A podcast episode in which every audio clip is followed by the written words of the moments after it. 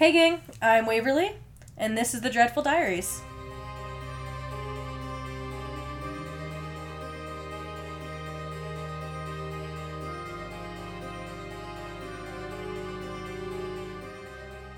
So, gang, season 4, volume 2 of Stranger Things came out today, and I'm super excited. But I figured I'd actually do my job and give you guys the second part of Chris Benoit. So I have Brett here with me. Like I said, I was going to have join me on the second part here so that he could give his expertise on all of his useless knowledge on wrestling. Yes. Say hi. Hello. he didn't want to be a part of my intro because he's lame. That's And- rude, but that that's okay. That's no fun. So I had to do the intro by myself, but that's that's cool. So he's gonna help me. Uh, last episode we left off part one of Chris Benoit right before we really even got into it. I kind of just gave you a very short episode, really just a little intro with me and the girls, so we could give you some entertainment because this is gonna get pretty serious hmm Yeah. for sure. Definitely. And uh, just to give us some opportunity to crack jokes in the beginning um, and get off topic before me and Brett really get serious in this case.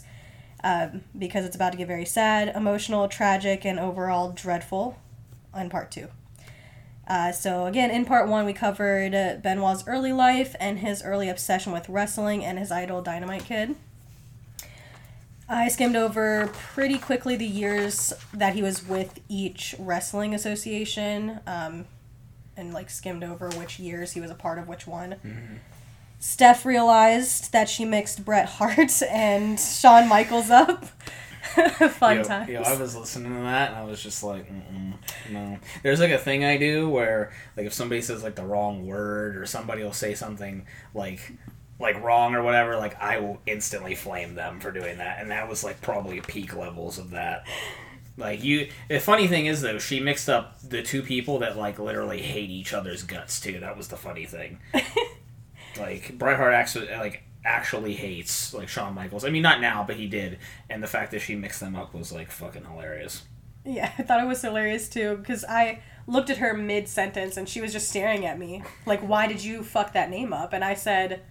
Why are you looking at me like that? and it's because she was she was legit confused, and I was like, "Oh, here we go. All right, we'll fix that Oh right now." Um, went on to briefly touch on Nancy's early life and how she started her mo- modeling career. Went on to meet Kevin Sullivan and her early career on screen with Kevin. But I haven't really touched on her off screen relationship with him, so I'll probably just mention a few things with that. Mhm. And we stopped right before, or right when we got to the on screen on screen drama that brought Nancy and Chris together when they married, and then when their son Daniel was born. So briefly touched on that, and I want to give Brett a chance now that I have him here to put some infa- uh, put some input on the events that we covered in the first half because he wasn't here. So yeah. So I mean, like his his stuff in WCW was was really good. Like like you said, he uh, idolized the Dynamite Kid, which um, Dynamite Kid was tag team partners with British Bulldog, and they were part of the Bulldogs. And Dynamite Kid was you know behind the scenes a very dark individual. I mean, he both him and Chris were both on Dark Side of the Ring that documentary series. I don't think they were in the same season. No, no. was he in the first season? Uh, Chris was in the first se- second season, and Dynamite Kid was in the third season. Um, he was in the most recent season, and there was like things that had came out. Um, there's a docu documentary that you can watch on YouTube, which we'll talk about later. But he's he's in that, and I guess now would honestly probably be the the best time to talk about it. The documentary itself is called Death Grip. It was basically like this documentary that was like aired on CNN in 2007, I think, and So like right after. yeah, it was like right after because that was. I mean, and again, like we'll talk about that, but like that was a huge, huge thing. Like every single news outlet covered this, like all of them. It was, it was just, it was mainstream, and um, Kid was interviewed for it, and by that time, and that was 2007. He had lost. He's he he passed away. I forget when, but he he's gone now. But He, lost his leg. And all yeah, he lost the use of his legs. He was in a wheelchair. He was living in um, like a public housing. Um, he used to take steroids all the time, obviously, but he had stated he'd stopped taking steroids in 1991 because his doctor, I think he got injured or something, and his doctor discovered a heart murmur, or not a heart murmur, an enlarged heart, um, very similar to what happened with Eddie Guerrero, and he he stopped the steroids right then and there. And As opposed to Eddie, who did not. Mm, for the mo- yeah, no, for the most part, no. And um, Dynamite stopped them right there at ninety one, and I mean, look, he, I think he lived to like two thousand and, and something, maybe even after two thousand eleven. He lived a good bit long after that, and um, he he pretty much once he stopped that, um, he was very like when watching the interview, like Dynamite Kid was very delusional about anything he had done wrong. Like his wife was also on there, and his wife blamed like the steroids for you know Dynamite Kid's anger and his problems. Dynamite Kid like he once dragged his wife by the hair and put a shotgun to her face Fuck. in front of her kids, and she. He also kicked him. The, he also kicked his wife and I think like his three week old baby out of the house. It was pretty bad. Oh, I thought you were about to say that he kicked them. Not kicked Probably them that of the house. too. But yeah, I mean, it got so bad to a point where like she spoke about how she like put both of her daughters on the bed and she went to grab one of his guns and she almost killed them and then killed herself just to get away from him because she felt it like she could not do it. And then i forget what happened but i think she just couldn't do it. And she actually didn't tell them up until that documentary and it was all very emotional. But yeah he was a piece of shit for the most part. Um, but at the end of the day, he did try to warn Chris about the stuff, about the steroids, about the headbutt that he was doing, um, and Chris just didn't really listen. You know, he he didn't care. Um, and Chris came up, you know, from Calgary, and he, you know, he trained with the Harts, and it was, I think he, I believe he did, that, yeah, and um, I don't know much much about his earlier career. I know more about the shit that I watched when I was a kid. But Yeah. like yeah, he came up and that was where his stiffness came from. Like I don't you touched on it a little bit. I remember you had mentioned Stu Hart because one of them Yeah. said something about Stewart or something. But Stu Hart was like a freak of nature. Like he would go in there. There's a documentary you talked about it. Um, Wrestling with Shadows. Yeah. And that documentary basically, you know, if anybody would want to watch it that is a wrestling fan, it's it's on YouTube. A lot of the old stuff is, and it's basically about Bret Hart leaving WWF in '97. It covers like the screw job and all that other stuff that happened around that time. And Stu Hart is like shown stretching dudes, and like he like takes them and he get they get down in the ring together, and then they he puts his arm behind his back and he like nearly breaks his arm. Like it's it's it's crazy, and that's the kind of shit that um, Chris was trained on. That's why he is so intense. That's why he's so stiff. Like when you hear the chops and you see the the snap suplexes, as you said, and like the snap German suplexes, like all that tight, quick, very looking. Like when you do a suplex or you do it any move that's like tight, like where it's really just quick, mm-hmm. you know it's hurts because it's like you know it's it's quick and it, it's stiff, and that's how he always he always wrestled. A lot of guys like that, and Chris is one of those guys that like again we'll cover later, but like no one had a bad thing to say about him. But yeah, his his career going up to um, he he was in ECW, and that was where he got the Crippler name.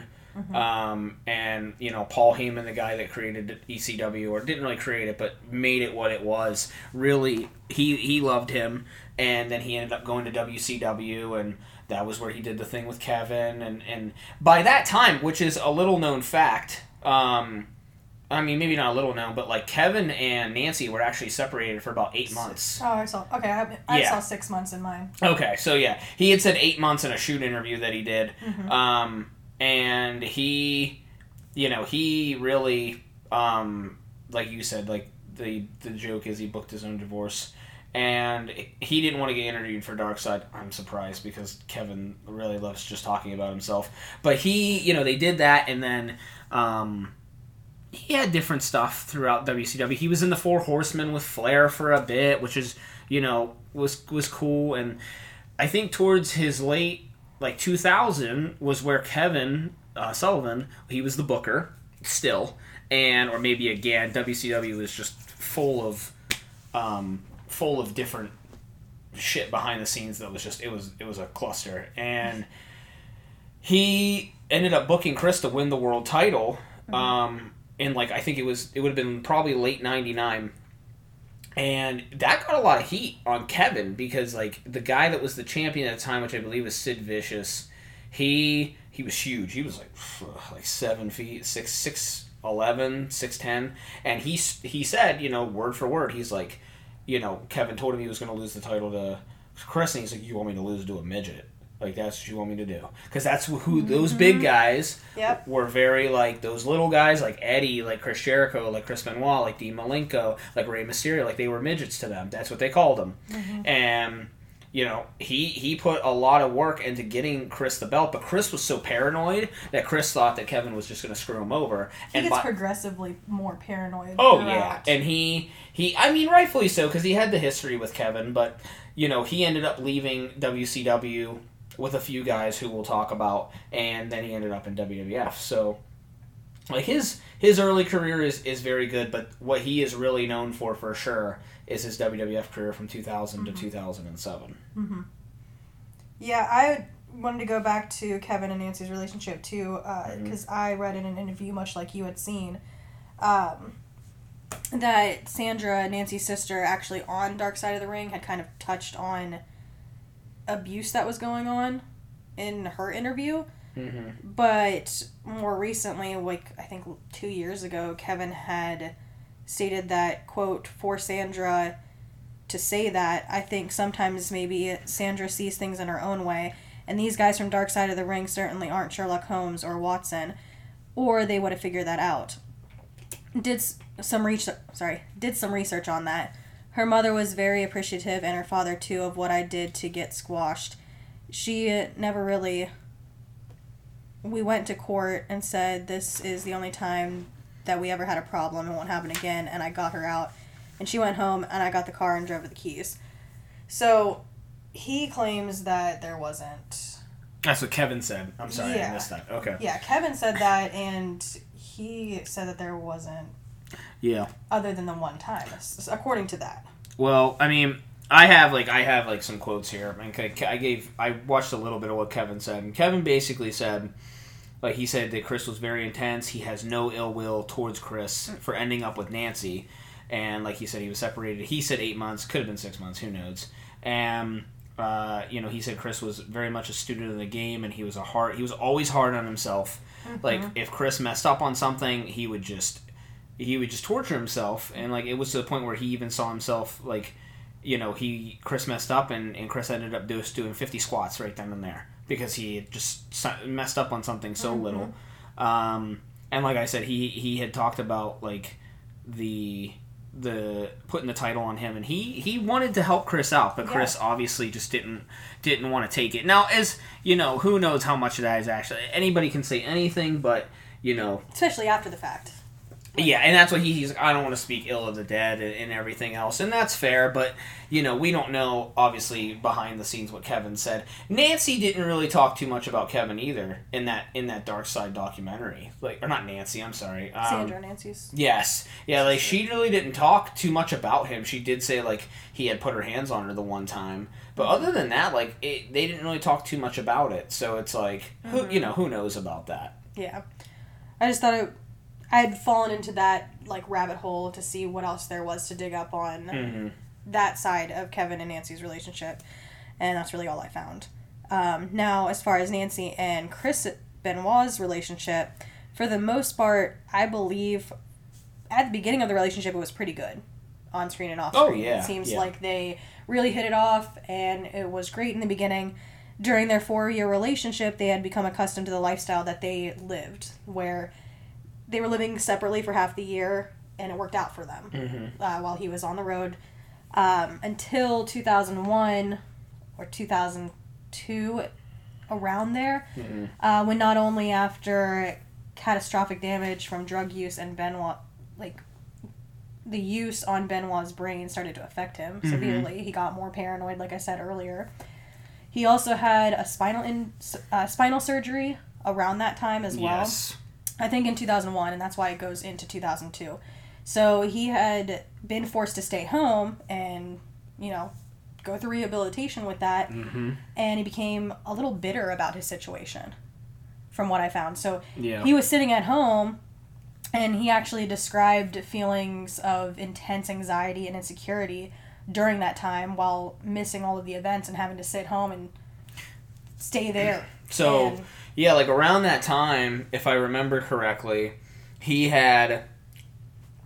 That was like yeah, so that was two thousand and one. This mm-hmm. was right after WWF had bought WCW, and like this thing was gonna happen where like the two like he had bought WCW, and then WCW was gonna invade the company, and then there was gonna be this big thing, and unfortunately, it ended up being like this real big downer because like they didn't get the big WCW guys and they had all these you know nobodies from WCW and at the time WWF lost like some of their biggest guys. They didn't have Rock until a little bit into the story.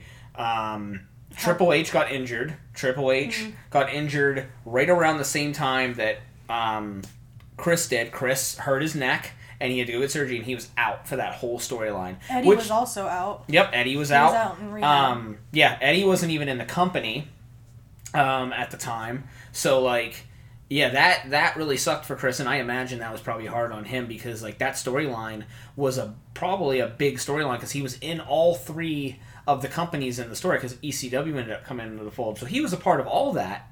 And he actually couldn't even be involved in the storyline, which I'm sure Mm-hmm. really put a damper on him in general. Because like, I know he probably would have wanted to be a part of that. Yeah, and I think he might have honestly been a little scared, realizing that this this could be his future as he got older, and it frightened him. Like he'd have to sit back and let the new the new guys do what they do. And instead of enjoying his extra time with his family, he kind of took his frustration out on Nancy. Um, during his year of rehabilitation, it- they were said to have fought pretty consistently, from what I read. And Okay. though Benoit was reputed for being extremely gentle and doubting toward his son, so always very nice Yeah. to his son. Yeah. He loved that Daniel. He loved Daniel so much. Yeah. Um, so during this time, there was incredible stress on the marriage, and that kind of happened the entire year while he was out until he went back to wrestling in May of 2002. Yeah. Um, something we didn't touch on in part one was the drug was the drug use that I Yeah. just mentioned. So Benoit, Eddie, and a whole lot of pro wrestlers during this time were using, whether it just be speed, steroids, especially alcohol, marijuana, whatever. So yeah, I mean with with the the drug use, I mean here's here's the thing, and I mean this n- might not necessarily. Um, I don't know. This might not necessarily stop the drug use, but like this is why a lot of guys like Randy Orton and uh, you know Matt Riddle and, and Bret Hart to a point, who Bret Hart is the biggest stick in the mud I I know as a wrestler, but like he even said like weed should not be fined against, which is that I'm aware of now. WWE no longer fines for it. They still test for it, but if you pop hot for it, they don't care. Um, and that's a, honestly a good thing because you know a lot of people, not necessarily everybody, but like a lot of deaths probably could have been avoided if if weed not had been legal, but if they just didn't suspend people for smoking weed.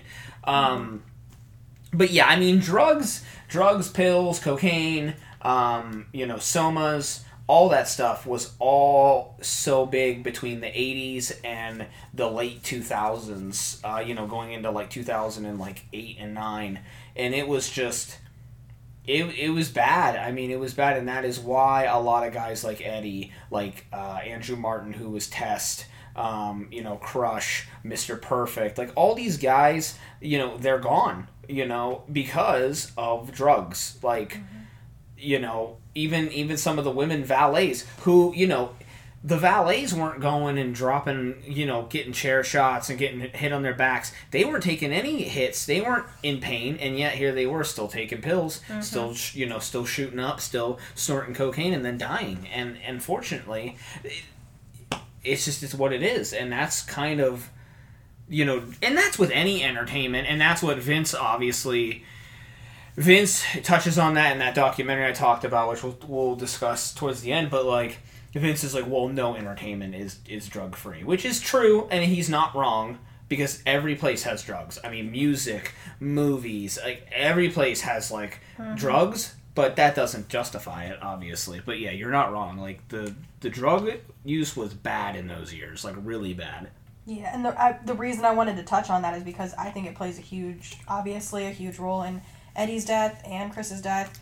The industry, especially at this time, like you had just said, had a huge drug problem. Um, the testing was also flawed and not even that strict. You kind of Yep. touched on that too. Um, but it wasn't only the drug use that was an issue that really fucked up these wrestlers. It was kind of a free for all in the ring because that's what fans wanted. Like you just said, it was all entertainment. It's what it was about. And what I mean by that is that there was ladders, there was chairs, there was blood all at that time. And these things aren't allowed anymore. Like you said, they get fined whenever they do, you know, draw blood or use something that they're not supposed to. And like I said, all of these things weren't. Hold on, sorry, lost my place.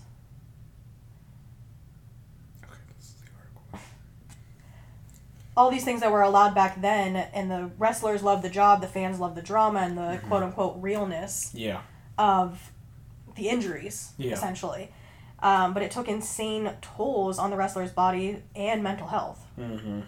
Uh, this case alone changed a lot of that and really brought to light all of those issues Mm-hmm. because of the major tragedy that happened. And they looked at Chris Benoit's brain afterwards.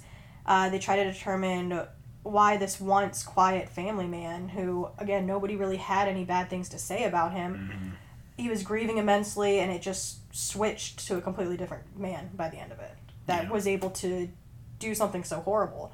They found that there were physical tolls on his brain caused by constant blows to the head from his intense wrestling style, which included like the chair shots, the dives outside the ring, the brain busters, the power bombs, the suplexes you had touched on, uh, even from back in his Japan days Oh yeah. and yeah. numerous diving headbutts that you know he tried to be warned about, or uh, the Dynamite Kid tried to warn him about. For sure. Um, that he actually did off of the tops of lab- ladders and cages. Oh, Not- yeah, I not mean- just the side of the ring. Yeah, I mean Japan Japan wrestling is some of the most like brutal wrestling in the world. I mean, if you want to see if you want to see some crazy some crazy shit in Japan, look up look up um Crazy shit just goes on in Japan all the yeah, well look up death matches between Terry Funk and Mick Foley in Japan. I mean, it's it's as they say it's the stuff of legends, but it's like Fucking It- brutal. Oh yeah, like it's it's bad. It's really bad. In Japan, you know,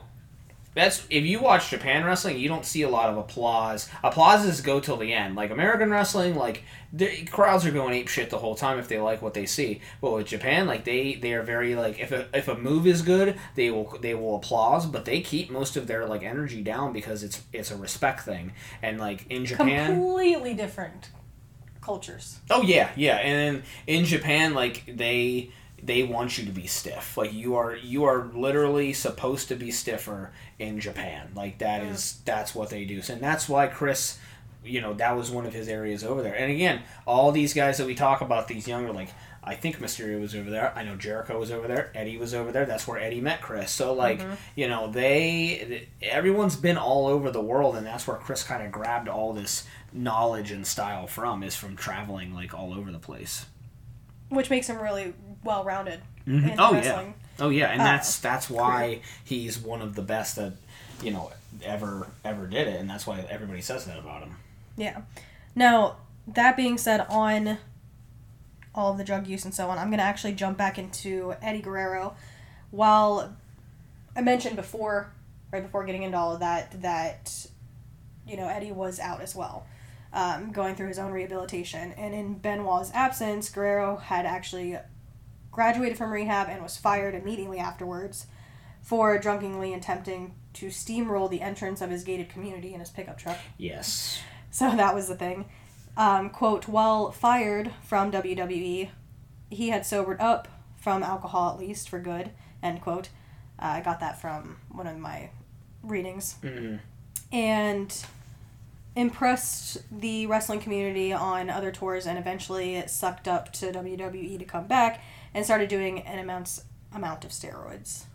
Yeah, so so Eddie, we can we can talk about Eddie for a little bit. So Eddie, um, he was he was really good. I have uh, I have his book that he did right before he died. Um, Autobiography? Yeah, yeah. I, I should have given it to you. I didn't think about it. It's, it's nothing crazy. It's just about his career. But he um he did a lot. Like Eddie should have died three to four times for the amount of stuff he did. He overdosed at his mom's house. Um, he I remember. Didn't he? Didn't she say in an interview like she left him one time? Or Yeah, so else? like he did this one thing. Yeah, he overdosed at like Vicky's, and she just left him Oh, it there. was Vicky. Okay. Um, His wife. yeah, and he did this one. He he drank a bunch of. It was this. Uh, uh, I can't think of the name of it, and I feel stupid for not knowing it because I, it's on the tip of my It's tongue. okay. We don't even know the right But- wrestlers' names over here, so it's fine. He um he basically took this medicine that's basically supposed to help you sleep, and you only literally take like a cap or two, and he took like a lot. Like he took a lot, and he ended up driving, and then he ended up blacking out, and I think his car flipped, went into a tree. Like he should have died. He Shit. he you know the his doctor told him like you will never wrestle again. He came back within three months. Like it was As per the usual with these Yes. guys.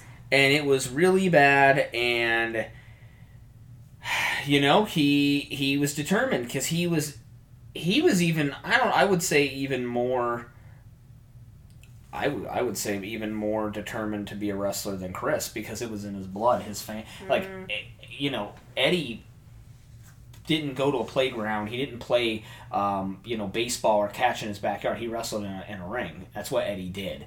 Like Eddie ate, slept, you know, breathed wrestling, and that's also why him and him and Chris and, and Dean all became you know best friends. But Eddie was a big drug addict, and yes, he he ended up leaving WCW. So in WCW, it was him, it was Eddie, uh, Chris Benoit. Perry Saturn and Dean Malenko, and they left. They I don't know the exact details, but they either walked out or they just got. I think they actually just got out of their contracts, and um, they left. They showed up on I believe it was uh, SmackDown, maybe a Raw, a couple months later at WWE, and they were called the Radicalz, and they came in as faces for about a week, which face means good guy and heel means bad guy. So they came in as good guys for like a week, and then they ended up becoming bad guys. And then not even within, I think, a couple weeks, maybe even, I think it was his first match in WWF. Eddie hurt his arm. He dislocated his elbow or something, and that really took a damper on Eddie. But Eddie was still, you know, he was still doing okay. He was he made the injury work, and then he ended up teaming up with Chyna for a bit, which was some of his best work because he ended up being, you know, he got his nickname Latino Heat, mm-hmm. and he did that for a while. And then yeah, he you know his alcohol he got the best of him, and he got a DUI, and you know they fired him. They fired him, you know, very quickly and he ended up going to rehab and he finally got clean uh, he had separated from Vicky at this point he had his own apartment like he they were gone you know he, she took the kids and he was on his own in that time frame he ended up meeting uh, another woman and he had a child with her and you know they're the family's all together. I think actually she's on TikTok. I'm pretty sure I've seen when I scroll through. Okay. No, I'm serious. No, I'm serious. When I see like I'll scroll through. Like I think just recently on Father's Day, like it popped up and it was like Eddie, and I'm like, who is this? And I looked and it's like it's hi- it's his kid, and like she'll post like old pictures of him and Chris and like all kinds of stuff.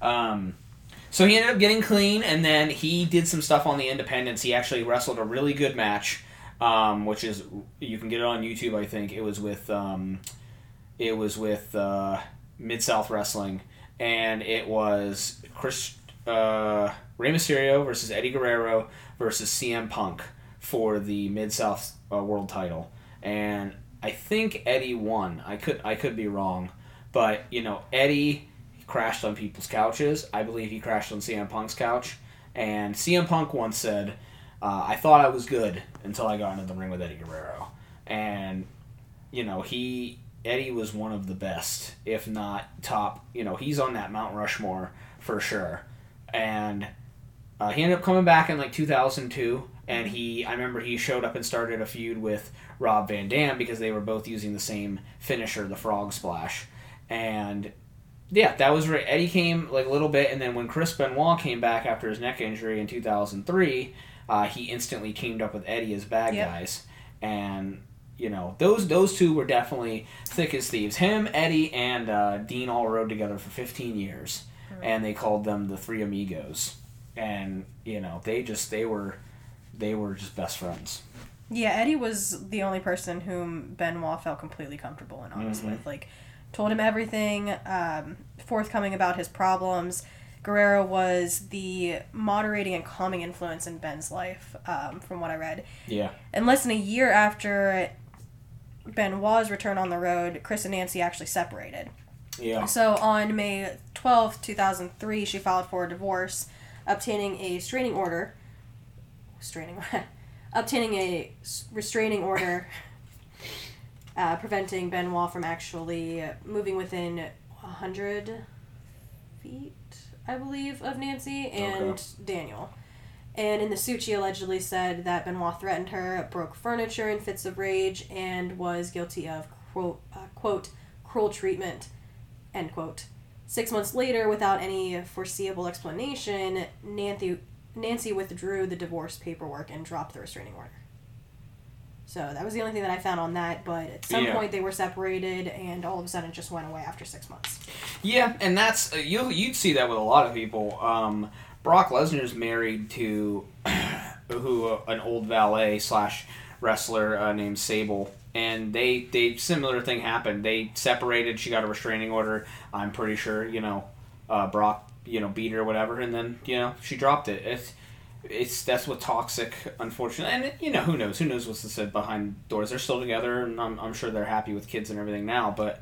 Um, yeah, that's what unfortunately that's what happens a lot in in wrestling, and I mean, Well, I in any entertainment, oh for sure, like couple, really. you know, and that's that's what happens when you got two big personalities. Because Nancy, as everybody would say, like you don't, you know, she, she held her own. Everyone Yeah. said that. Yep. Like she was feisty. she didn't take shit from anybody, and you know, if Chris isn't gonna back down and she's not gonna back down, well then obviously you're gonna deal with you know, it's not going to be like a.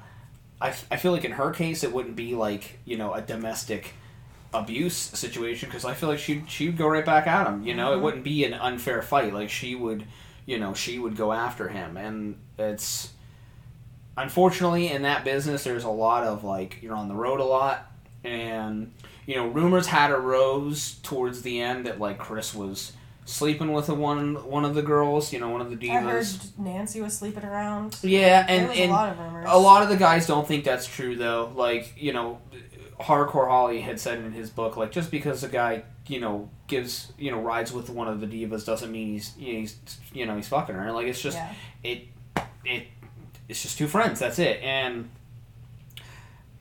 and Chris, I mean, I would say Chris doesn't seem like he didn't seem like that guy, but you know, Cena did. Like Cena did, uh, Edge did. Um, I'm not even thinking names, but Cena's like a number one. It's never been proven, but I mean, if you know, you know. Like, and that's John Cena, who's one of the most stand-up people in the business. So it's Yeah. like, you know, if that's gonna happen, anything can happen. So It's very true. It's one of those things, like, even as to opposed to why, we don't really know an answer as to why he went and did what he did. yeah, Chris, speaking of Chris Benoit, is what Yeah. I mean. Um, fast forward, I'm gonna fast forward to the highlight and, well, I think it's the highlight and the most iconic moment of his wrestling career. March 14th, 2004, WrestleMania 20. yeah, yeah. So Main event Chris Benoit versus Shawn Michaels versus Triple H. Yeah, so Benoit had did the Rumble in 2004. I'm pretty sure he was the first one in, and he at the time he was the longest one in the match ever. He had created uh, a thing. You know, he had, I think Rey Mysterio was beaten that sense, but he won the Rumble. I remember very vividly uh, Shawn and Hunter. Uh, Triple H had already been doing their own little thing, and this was around a time where like and this was kind of a big deal for Chris because like this was around a time where Triple H never not had the championship. Like mm. this motherfucker always had the belt. Like, you know, and I was a Triple H fan back then, but like this guy always had the belt. So, you know, him and Shawn were feuding, and then Chris Benoit kind of came in. And I remember this being like Shawn was basically like, "Fuck you! Like this is my shot. You're not taking this." And Apparently, the lead up to the match was pretty subpar. Like, it was, yeah, so it was. Ste- Steph's beloved Shawn Michaels was actually booed continuously during the match, from what I understood. Like, Oh, yeah. they tried to like Oh hype yeah. up the crowd, over there Because like, nah, that's they you. had already had this match. Like they already had Triple H versus Shawn Michaels. I want to say probably at least one or two times before that in the most recent months, and then previously back in like 2002. So like we really didn't need to see this feud again, but yet here we were. And um, you know, I remember like at some point in the lead up, like Stone Cold at the time because he had retired, he was like the, the general manager. He made the triple threat. And going into this, this was the 20th WrestleMania. This was in Madison Square Garden, which mm-hmm. to WWE is like like the mecca. Like that's that's home. That's the home base. And you know, this was I think the first time. I think this was the first triple threat match. There was a multi-man match back in 2000 for the title, but I think this was the first triple threat match for the WWE title in the main event of WrestleMania. Um, I could be wrong about that, but they did the triple threat, and it was a great match. I mean, it was it was a fantastic match. Um, you know, Shawn got a lot of spots in, Triple H got a lot of spots in.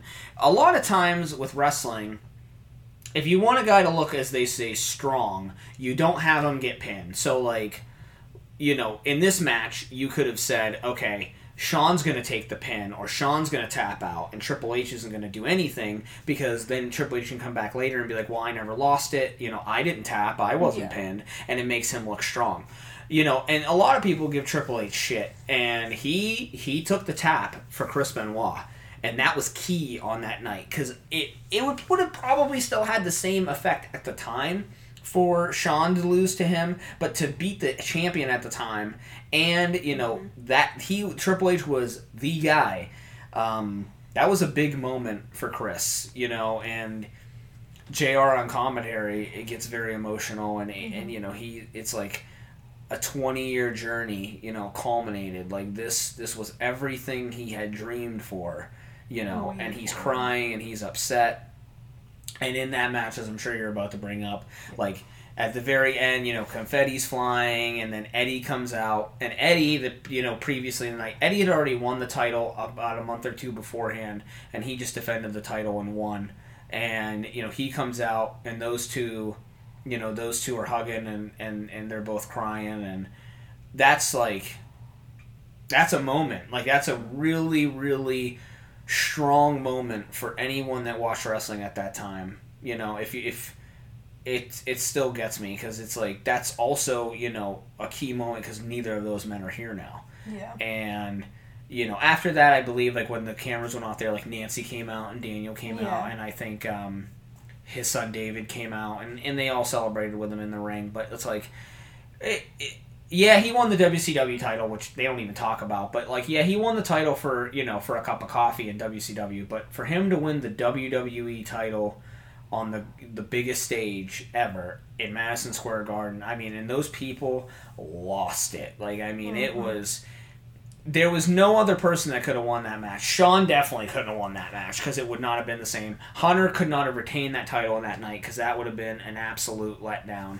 for you know the New York fans who are some of the strongest and most vocal fans in wrestling.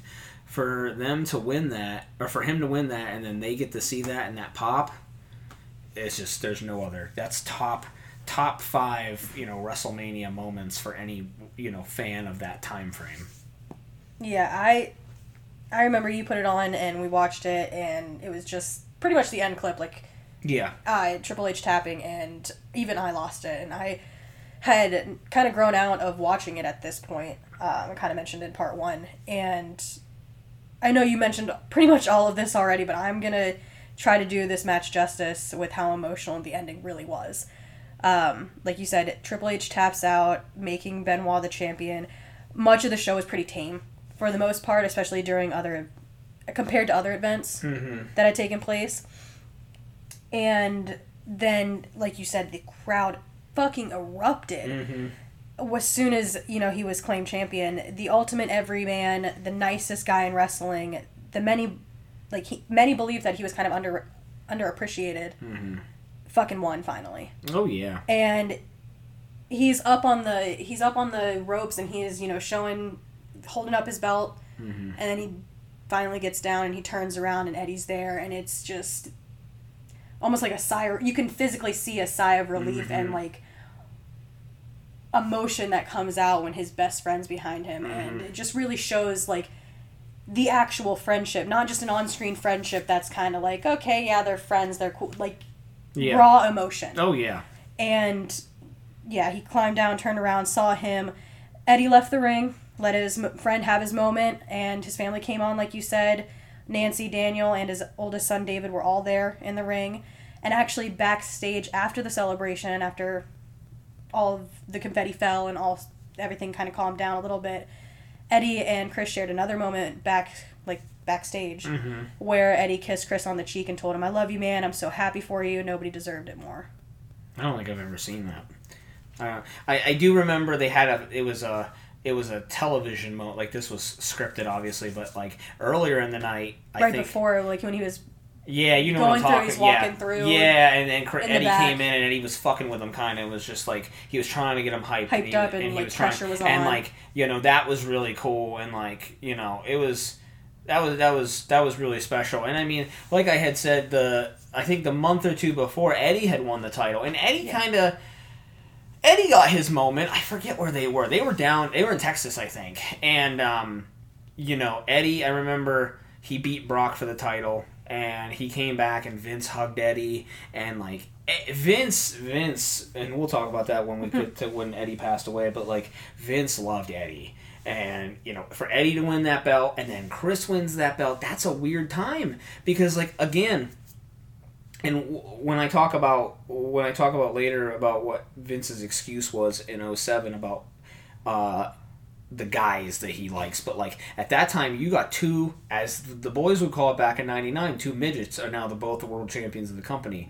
Like that's that's not really heard of at that time because of the guys that you had, like Triple H. Um, like I Goldberg was there at the time, like John. Brock was there at the time. John, you mean Cena? Yeah, Cena had just no been, no no the giant Big Show, yeah i think so but he was the giant in WCW. Yeah. But yeah, Big Show was there. Big Show, fuck Big Show. Big Show was a lazy piece of shit. I can't stand Big Show. I, I don't care. Um, but those big guys like Triple H, Shawn wasn't too big, but even you could tell Shawn was on roids. Like you could Yeah. tell he was just like. You know, and uh, those bigger guys were in there, and then you had, and you know, I don't like that phrase about like bigger guys, is because like Eddie and, and Chris were pretty they big. were average They, too though they were were like- short, but man, like Chris, you, Chris sometimes put, couldn't put his damn arms down, and you could see the veins popping out Oh, of yeah. Eddie, man. Like they weren't small guys; they were small height wise, but like stature and like you know. With build. yeah, like like Eddie was fucking shredded. Like Eddie was probably more shredded than Chris was. I never found Chris to really be all much of a shredded guy. He had muscle, but like he didn't really have like you know abs. Like Eddie, man, like Eddie's arms were just like big, and um, yeah, and that was that was the roids obviously. But yeah, those guys to win those belts on that time frame of 20th anniversary, and mind you, 2003 and 4 and even 2002 was a very slow period for WWE because they were coming fresh off the Attitude Era and a major viewership decline happened. And because you lost Stone Cold, you lost The Rock, um, you lost well Mick Foley had already left a little bit there but like you lost you lost those big guys. Um, you know you really just had Triple H left and Triple H to his credit carried that company from you know like 03 until pretty much like 2010 but um, for those guys to get that opportunity was really great for them Now, by 2005, two dozen of Benoit's former colleagues and traveling partners had actually died due to complications from their long-time consumption of steroids and other drugs. In addition to brain damage and alcoholism and speed addiction, Benoit felt paranoid and depressed because of his the loss of his fellow colleagues and friends. And they were meeting their demise and he, I think, kind of grew paranoid because he most likely saw that as an end for himself and didn't really want to admit it and wanted to continue doing what he loved. And Eddie himself was also feeling depressed at the same time. But they had each other, which kind of made it easier, and it was really nice that they had each other during that time. Um, he won back the love of the crowd, uh, Eddie did, um, because without his title, and he was feeling so depressed and all of that going on, he felt pressure to do even better and perfect his act. So he won back the love of the crowd, but Dominic, I think it's Pellegro, Pellegro, Who? Dominic, No, his last name. yeah, Pel- Peglier. Oh, I. Where, where is it? I'm sorry. Uh. Peglieri, Pegliero, Pegliero. So he won back the love of the crowd, but uh, Dominic Pagliaro, who often worked with Eddie, stated that, quote, Eddie looked dead on his feet some days, just fucking awful and ill and broken. You could tell that he was not in a good way, that he was just beat to shit, end quote. So that sucks to hear someone that I I posted a picture on the Instagram like his smile was Oh just yeah. like oh, makes yeah. you want to freaking smile too. It was Oh, yeah. fucking great, and to hear that he just Eddie worn was so- Yeah. so worn down. Eddie was. I fucking loved Eddie, man. Eddie was. Eddie is one of the very few wrestlers that have died that like I really cried over. Like, oh man, like he was so he was so good, so entertaining. Like the stuff he did with his nephew Chavo as the Los mm. Guerreros, and like the skits he that they did, and the lie, cheating, and steal stuff that he did. Oh man, it's just like Eddie was 100% my favorite. Like, I mean, I had those guys, like, yeah, like, I like Cena at the time, and I like Triple H, but, like, Eddie was just that guy I could never hate. And I thought you loved Stone Cold. Well, he had, he had been gone by that time. Okay, oh, yeah. fair. Like, Okay. oh, at the time. You're talking about this Yeah, we're talking about I this. I thought you meant overall. Yeah, we're talking overall. Oh yeah, overall, like it's it, it'll always be Stone Cold for sure.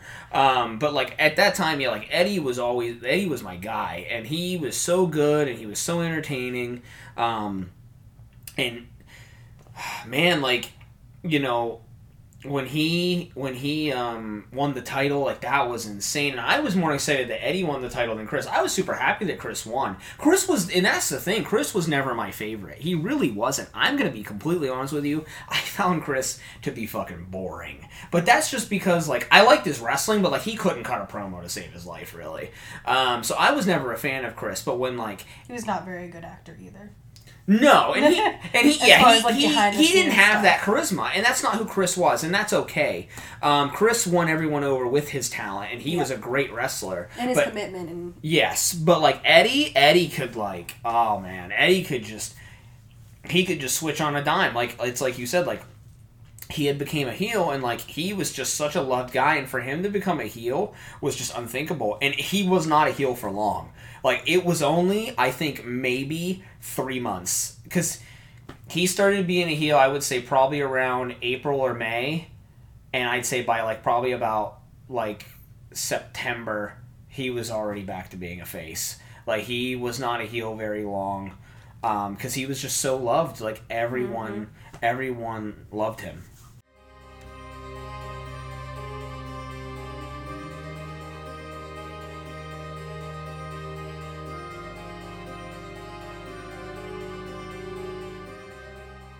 yeah, and I guess around this time, November twelfth, two thousand five, the writing team decided to give Eddie the belt again.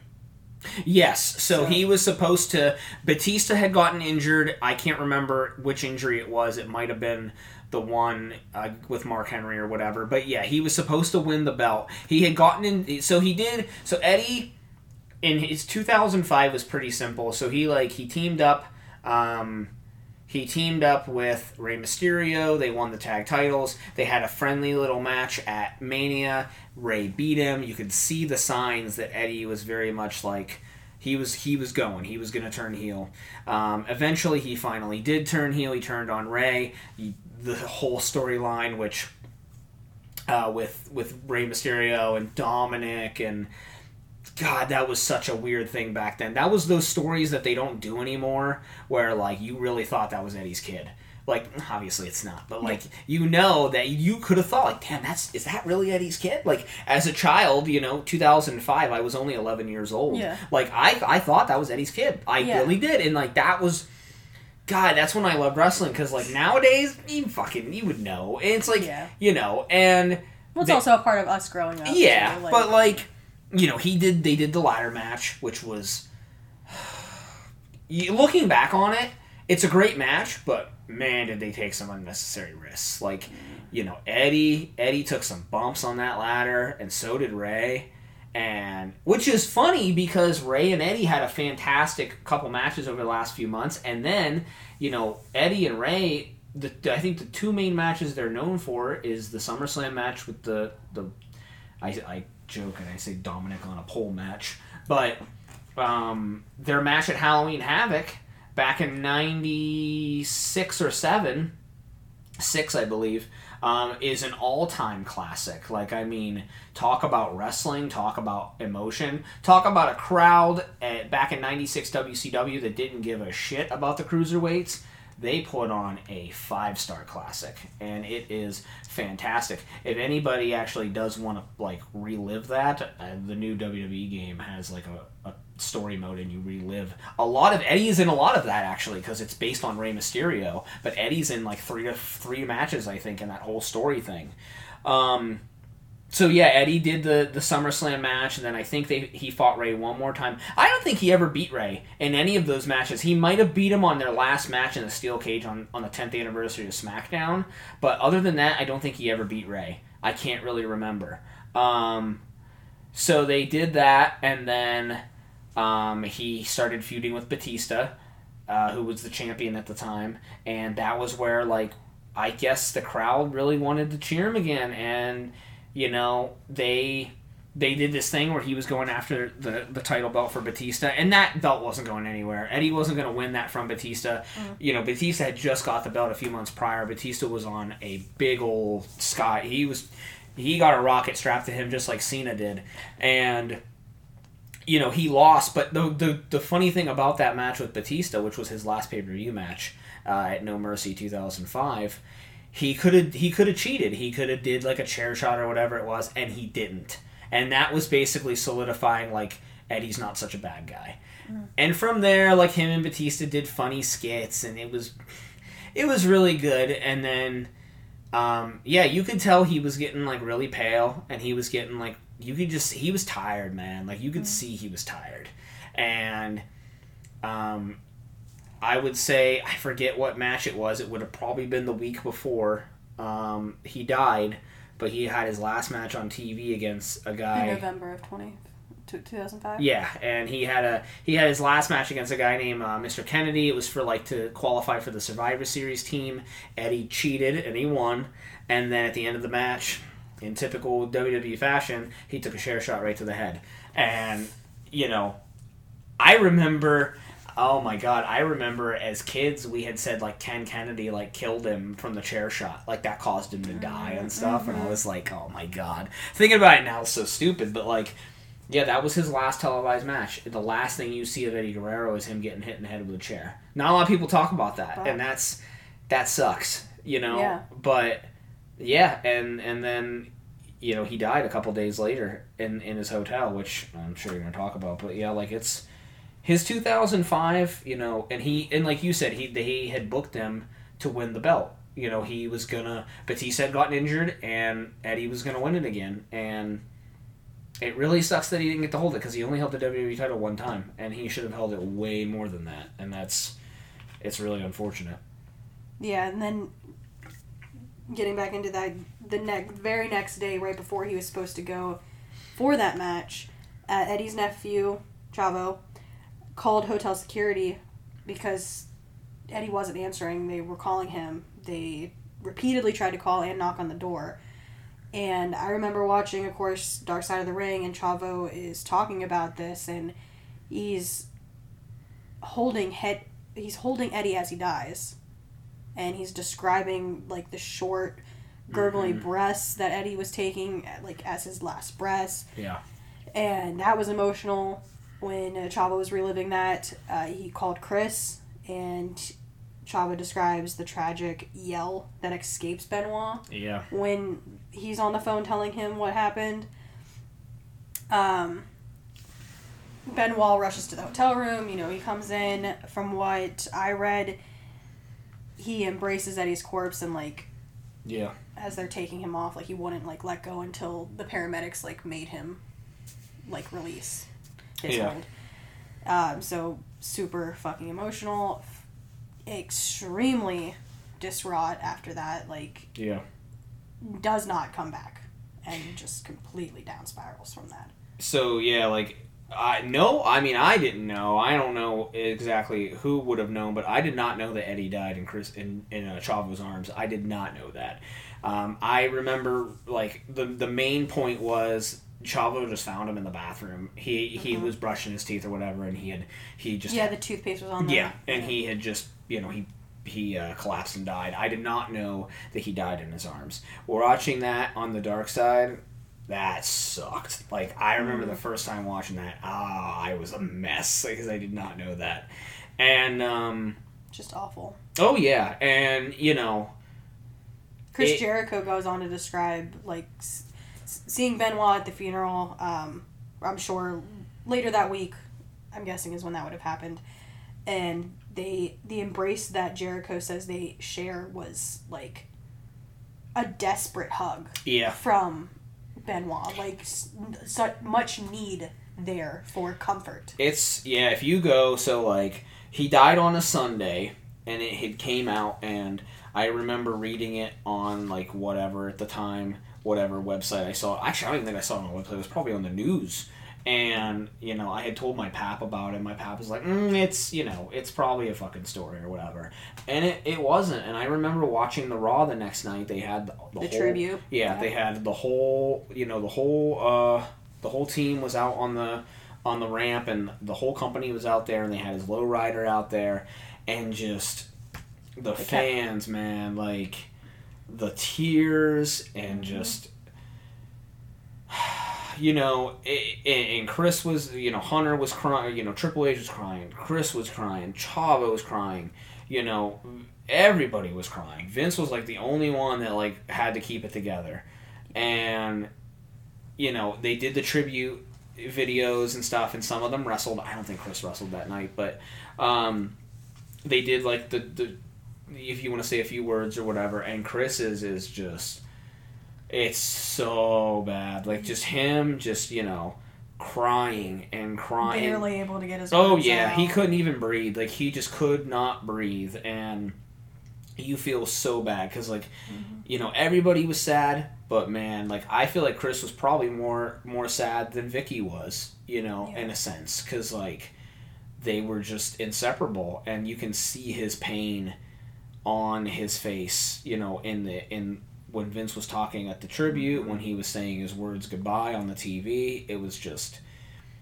that was such a sad day. It, it really was. And Eddie's death created a chain reaction, not only in Chris's life, but in the WWE, which, you know, we'll, we'll bring up. But, like, it was a sad day. Like, it was very much like, at the time, like, that was the only second real tribute they did to somebody other than Owen Hart, um, who had Mhm. died in, in 90s. Which was another one of Benoit's like Yeah, yeah, and he had died. He died in '98.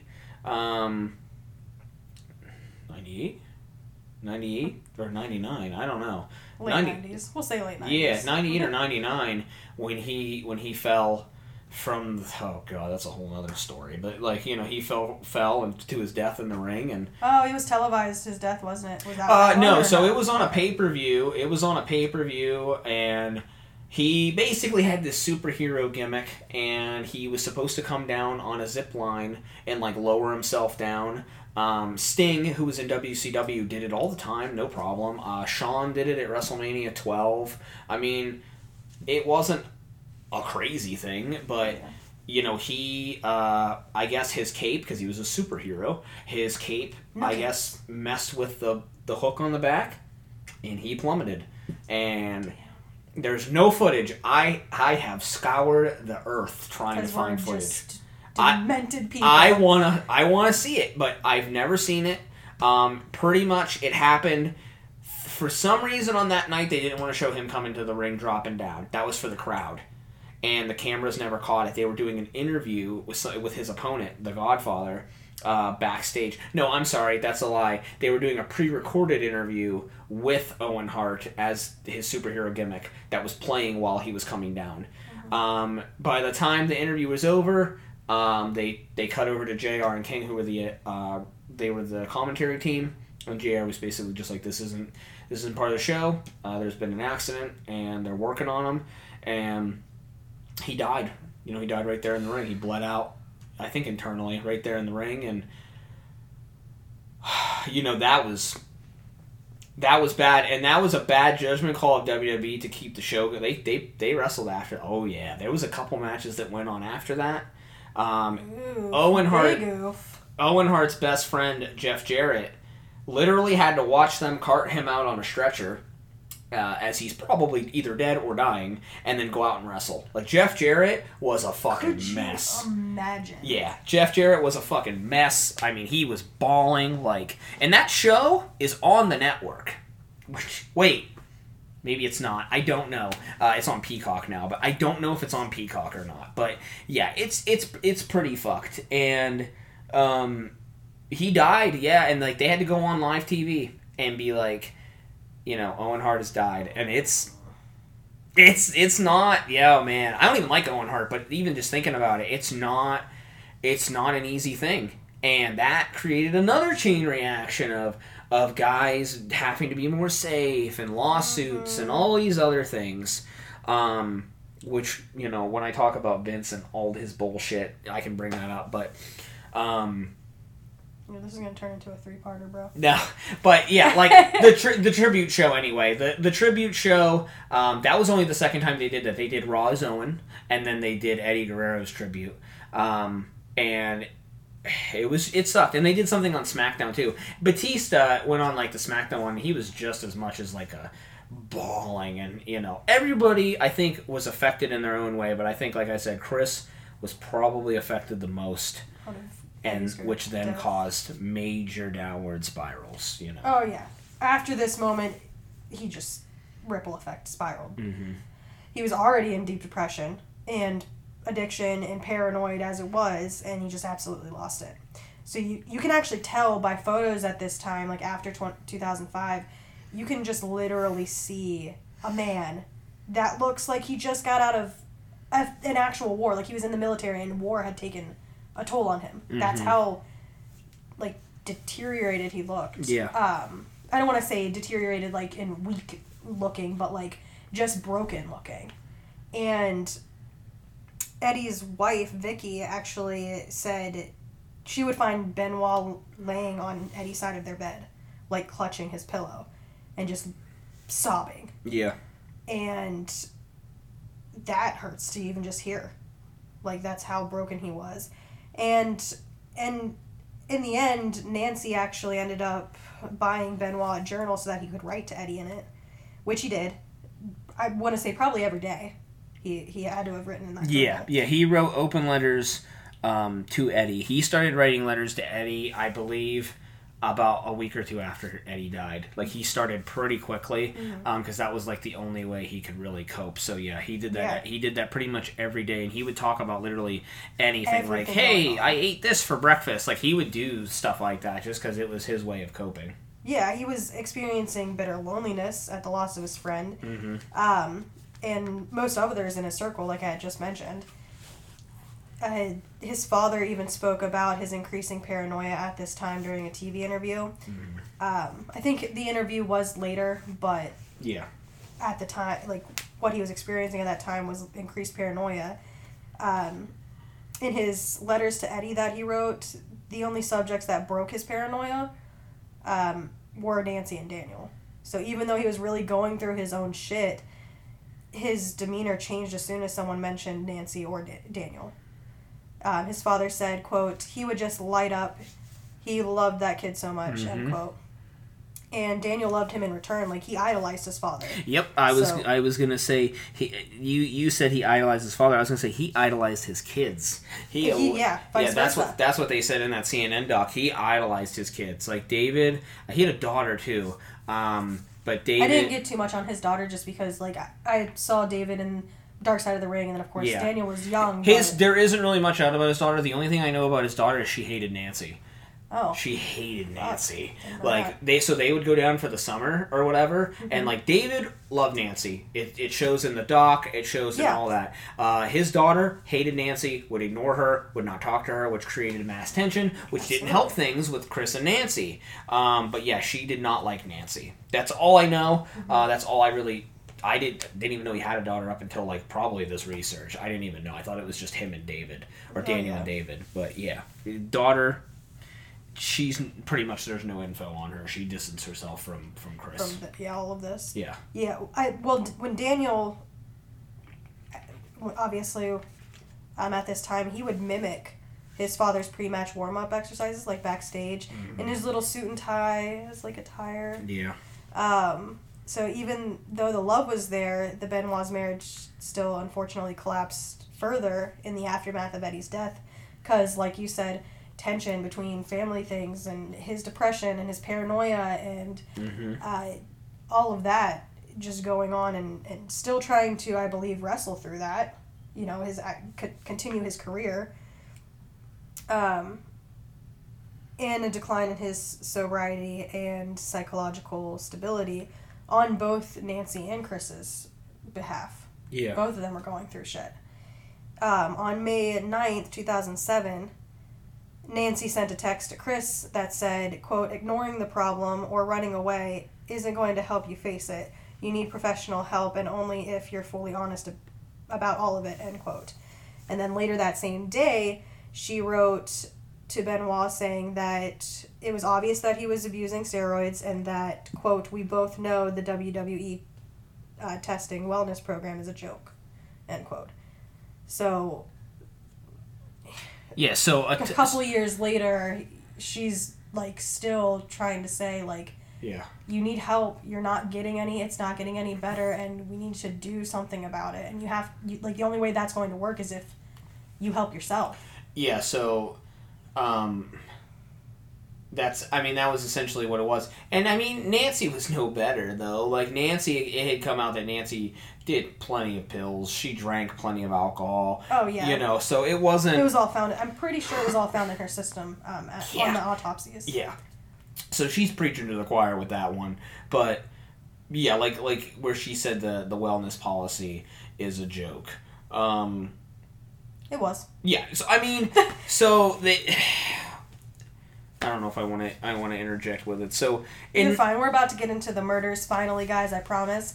Um, we're getting into the very heart of what you guys came here for, at least for this podcast. Unless, unless for some reason you like Brett and you like wrestling, then you're here for that too, I guess. But so so in '94, um, '94, the steroid trial happened, which was a big thing because like steroids at the time with sports was like really running rampant and like not just for wrestling. Oh, for football, everything, yeah, everything. baseball, all that, and the federal government was really on it about like getting nailing these people that were doing steroids. Mm-hmm. Um, you know, Vince was put on trial. Uh, you know, obviously he was acquitted, um, thanks to a lot of different things that doesn't really need to be talked about here. But you know, he they they implemented a very, if you want to call it a a, a drug test policy uh, for steroids and drugs and whatnot.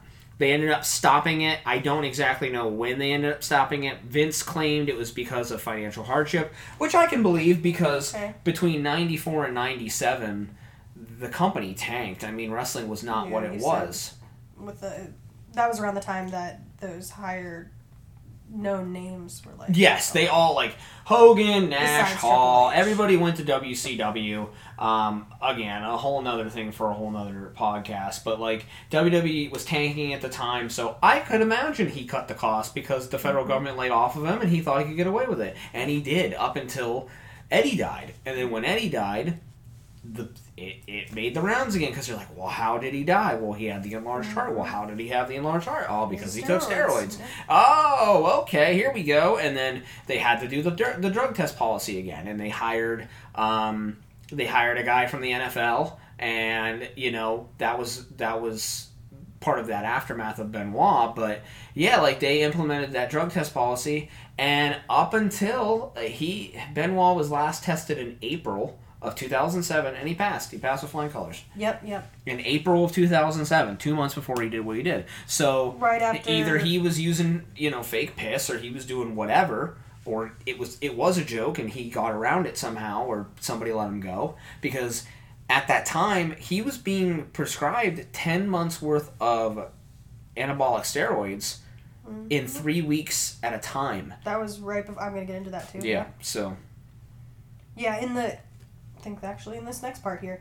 Um, so in the week prior to the murders, Nancy had actually mentioned to her friend Pam that she kept meticulous records of how Mhm. Benoit had what was mistreating her at the time, Mhm. and it was in a safety deposit box in preparation for either like flight out of the situation or divor- divorce. yeah.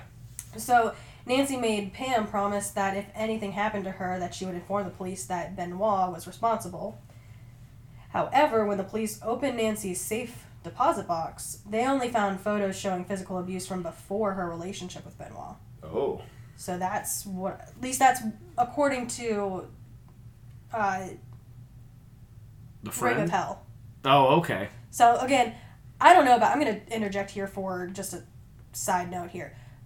Reading some of that, yes, it's very informative, but no, dude. Okay, is it just me or is that the opin- opinionated as fuck? I haven't read that book since 2000, and I got it and then I never read it. But like, Oh, great. you Thank know, you. Well, no, I mean I got it recently and never read it. Oh. I read it in high school, um, and yeah, I mean like like I think you had said previously, I I DM'd this guy on Twitter and I was like, hey oh, man, Twitter, not an email. Yeah, it was Twitter, and I said, hey man, like I, like how do we get your book? It's not anywhere. I can't get it in a Kindle version. I can't get it online. Uh, you know, I can't find it. And he's like, yeah, he's like, I pulled the copies. You know, I haven't really paid for distri- distributing. He's like, I want to make you know adjustments. He's like, I feel like you know. I, th- I don't even know how old he was at the time when he wrote it, but he basically saying the age that he was that he wrote it was not really informative enough, and he wasn't. He was pretty biased, and he felt he wasn't mature enough to know about mental health and stuff like that. So before he ever re-releases it, he wants to make adjustments. But he's obviously got other stuff going on, so it's not something that's on his mind. I'm really surprised he didn't do it when Dark Side came out because I feel like he could have sold a shit ton of copies. Oh yeah, because he was in Dark Side. I yeah. mentioned that before. So I don't know why he didn't, but whatever. He was super nice guy, um, and you know, but yeah, that book I think is very much his own opinion. There's multiple Benoit books, but that is the definitive Benoit book. I believe it or not, that's the one that probably has the most information. I've read a couple different ones, and that one probably has the best, at least information on his backstory and what actually happened. Yeah. Well, at least you know uh, Matthew Randazzo the fifth, who is the author that you're speaking of. Mm-hmm. He at least is able to you know admit that and see like okay, you know I do want to re-release it, but just a little bit better than what I had before, Mhm. which is wonderful. So, moving on to the the murders and what actually happened. Yes. So. We're an hour in, Oh, okay. in 13 minutes, in Oh, case you were wondering. No, I'm just looking. so on Thursday, June 21st, Benoit called a friend to reserve a secluded spot on his property that so that the Benoit family could essentially have a nice secluded spot for them to watch fireworks and enjoy the July 4th festivities. mm-hmm. So this would have been down in Peachtree City, which is uh, where one of their homes was, and actually I think is the home that this happened. Yeah. Um, so on this that same day that he calls his friend to, you know, get all of that set up for the fourth, Nancy called one of her friends in a panic and said, "quote If anything happens to me, look at Chris." End quote. So I don't know. Chris is making plans. It doesn't seem, at least to me, like it is premeditated Hmm. Yeah, I mean, because he's making plans for after like after the fourth. This happens on June second to the twenty fourth, and he's making plans for you know a week later. I- Yeah. So, but Yeah. then Nancy's coming over here like, dude, Sure. I'm fucking freaking out. Like, sure. So I don't, I don't know if it was premeditated or if he was showing signs or Yeah. anything. But to me, if he's making plans for the future, it doesn't seem that premeditated to me. Um, on Friday, like I said, this is when this all starts happening. Friday, June 22nd, Benoit visited the family doctor. This is where, like you had mentioned, he was prescribed a 10 month dosage of antibiotic steroid or anabolic steroid and painkillers for both Nancy and himself. After his doctor's appointment that day, neighbors recalled him barbecuing outside with Daniel on his side. That evening, in addition to her normal diet of alcohol and Lorcets, I believe it's called L O R C E T S, Lorcets. Yeah, I know what you're talking. Yeah, that's most likely what it is. But I know what you're talking about. So Nancy had also consumed hydromorphone, Mhm. painkillers, and Xanax, um, anti anti anxiety pills. Yeah. So we have no way of knowing whether she, I guess, did that of her own accord or maybe it was fed them or Yeah. something. So I don't know if we really know how that got into her system. Those Yeah. other ones, because the other ones were normal. This was not. Yeah. And at nine, or I'm sorry, back up. Benoit himself also had Xanax and Lorcet in his system as well. Okay. So at 9:25 p.m. someone the police assumed was Nancy called for information um, or called information to ask for the phone number for the police department. Mm-hmm.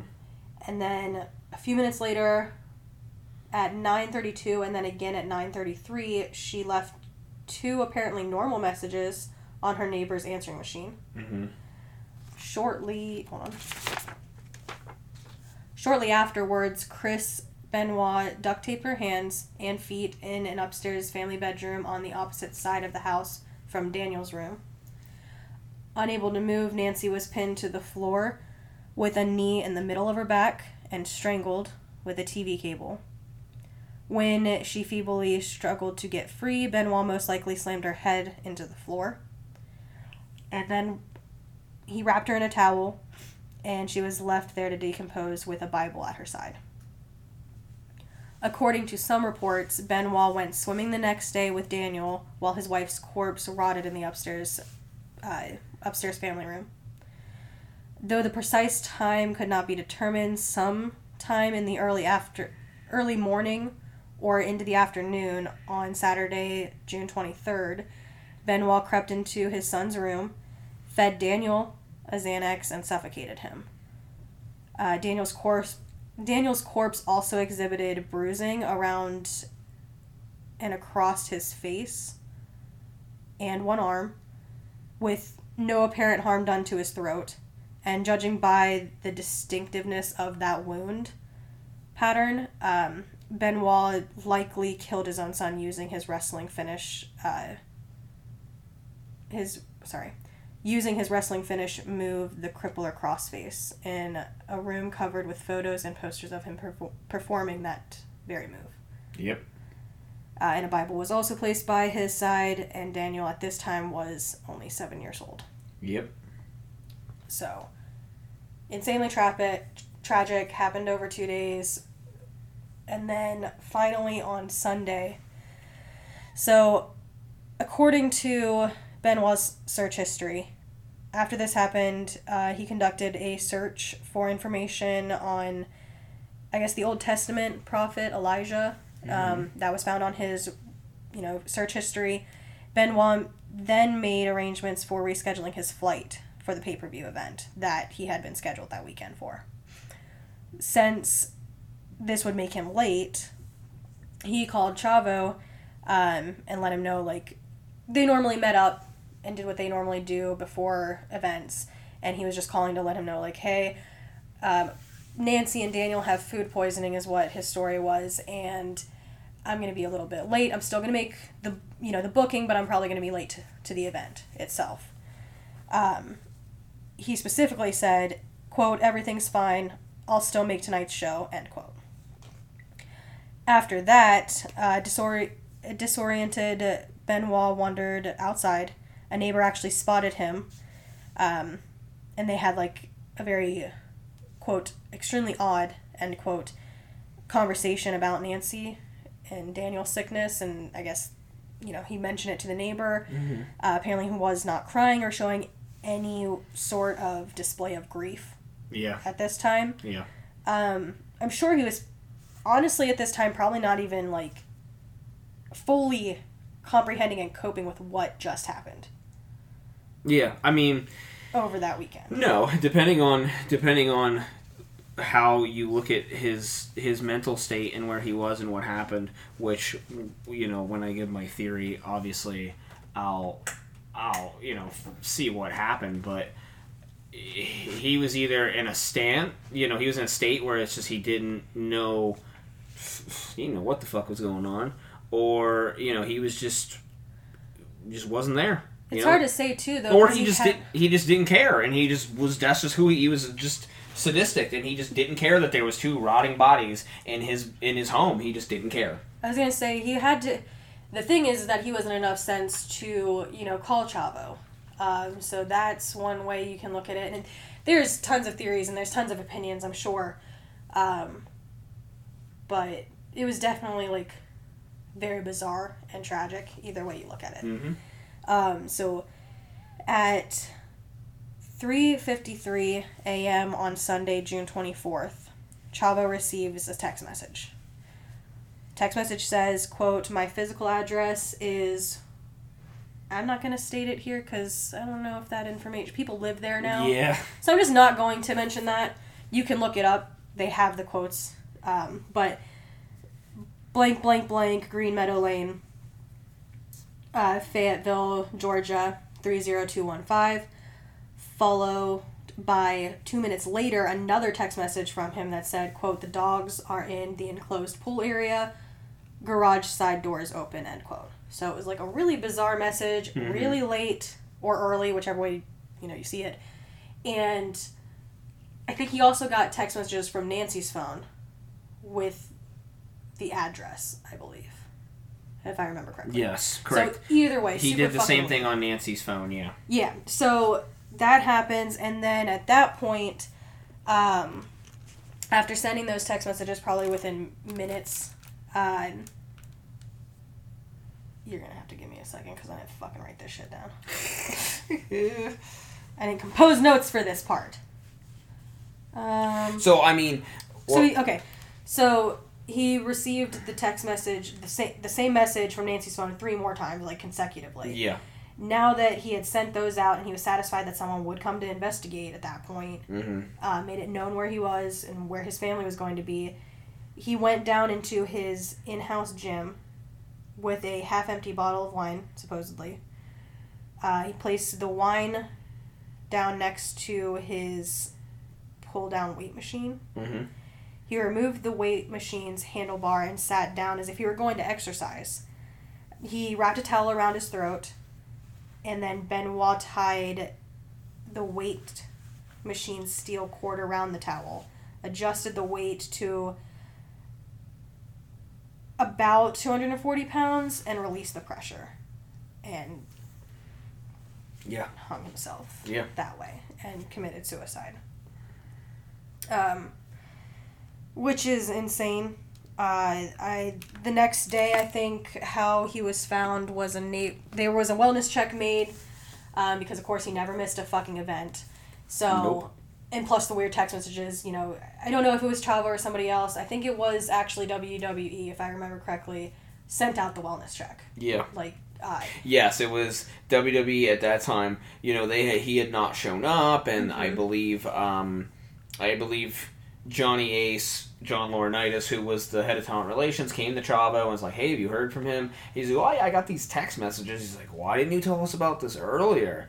And he's like, I, he said he was gonna make it. Like I Yeah, trust him. yep, And so on. and he was like, I was trying to cover for him, and you know, he was like, you know, here's the text, and that was when they asked for a wellness check. the Um, police went over. The dogs were still outside. The neighbor actually went over because she used to watch the dogs when they were away. Um, so she went in because the dogs trusted him or trusted her. And then that she walked in, and she I think started screaming about Daniel being dead upstairs, and I think the- Yes. yep, and so that was the first thing she saw, and uh, the cops went in. and They obviously did their investigation, and it was tragic. And then there was the whole fucking mess of because of him not showing up. They were trying to do, I guess. Was it the next day that they did that their tribute on Chris without getting the full story? Or Yeah. was that the same night? Nope. So um, Sunday he was supposed to appear at the pay per view and defeat Punk for the ECW title. Mm-hmm. Um, he obviously didn't show up, and I believe it ended up being um, another. forfeit? Yeah, it was. It was another. No, it was another guy, and and he Okay. whatever. It doesn't matter. But the next night was there was a story going on at the time where Vince McMahon in story had died. And this was a weird time for a, a kid to be a wrestling fan because two weeks prior, Vince. It was this weird thing, and it was like Vince McMahon Appreciation Night, and everybody shit all over him, and he was just. It, you kind of felt bad for him because he was depressed. He goes out into the parking lot, his limo blows up. Damn. And it was, like, I mean, they milked it. Like, it was very much like on WWE's website, was like, yeah. So what they did was they said they always said Mr. McMahon, Mr. McMahon. It was never Vince McMahon. Mm-hmm. It said Mr. McMahon has presumably died, and like we thought it was fucking real. I was like, oh my god.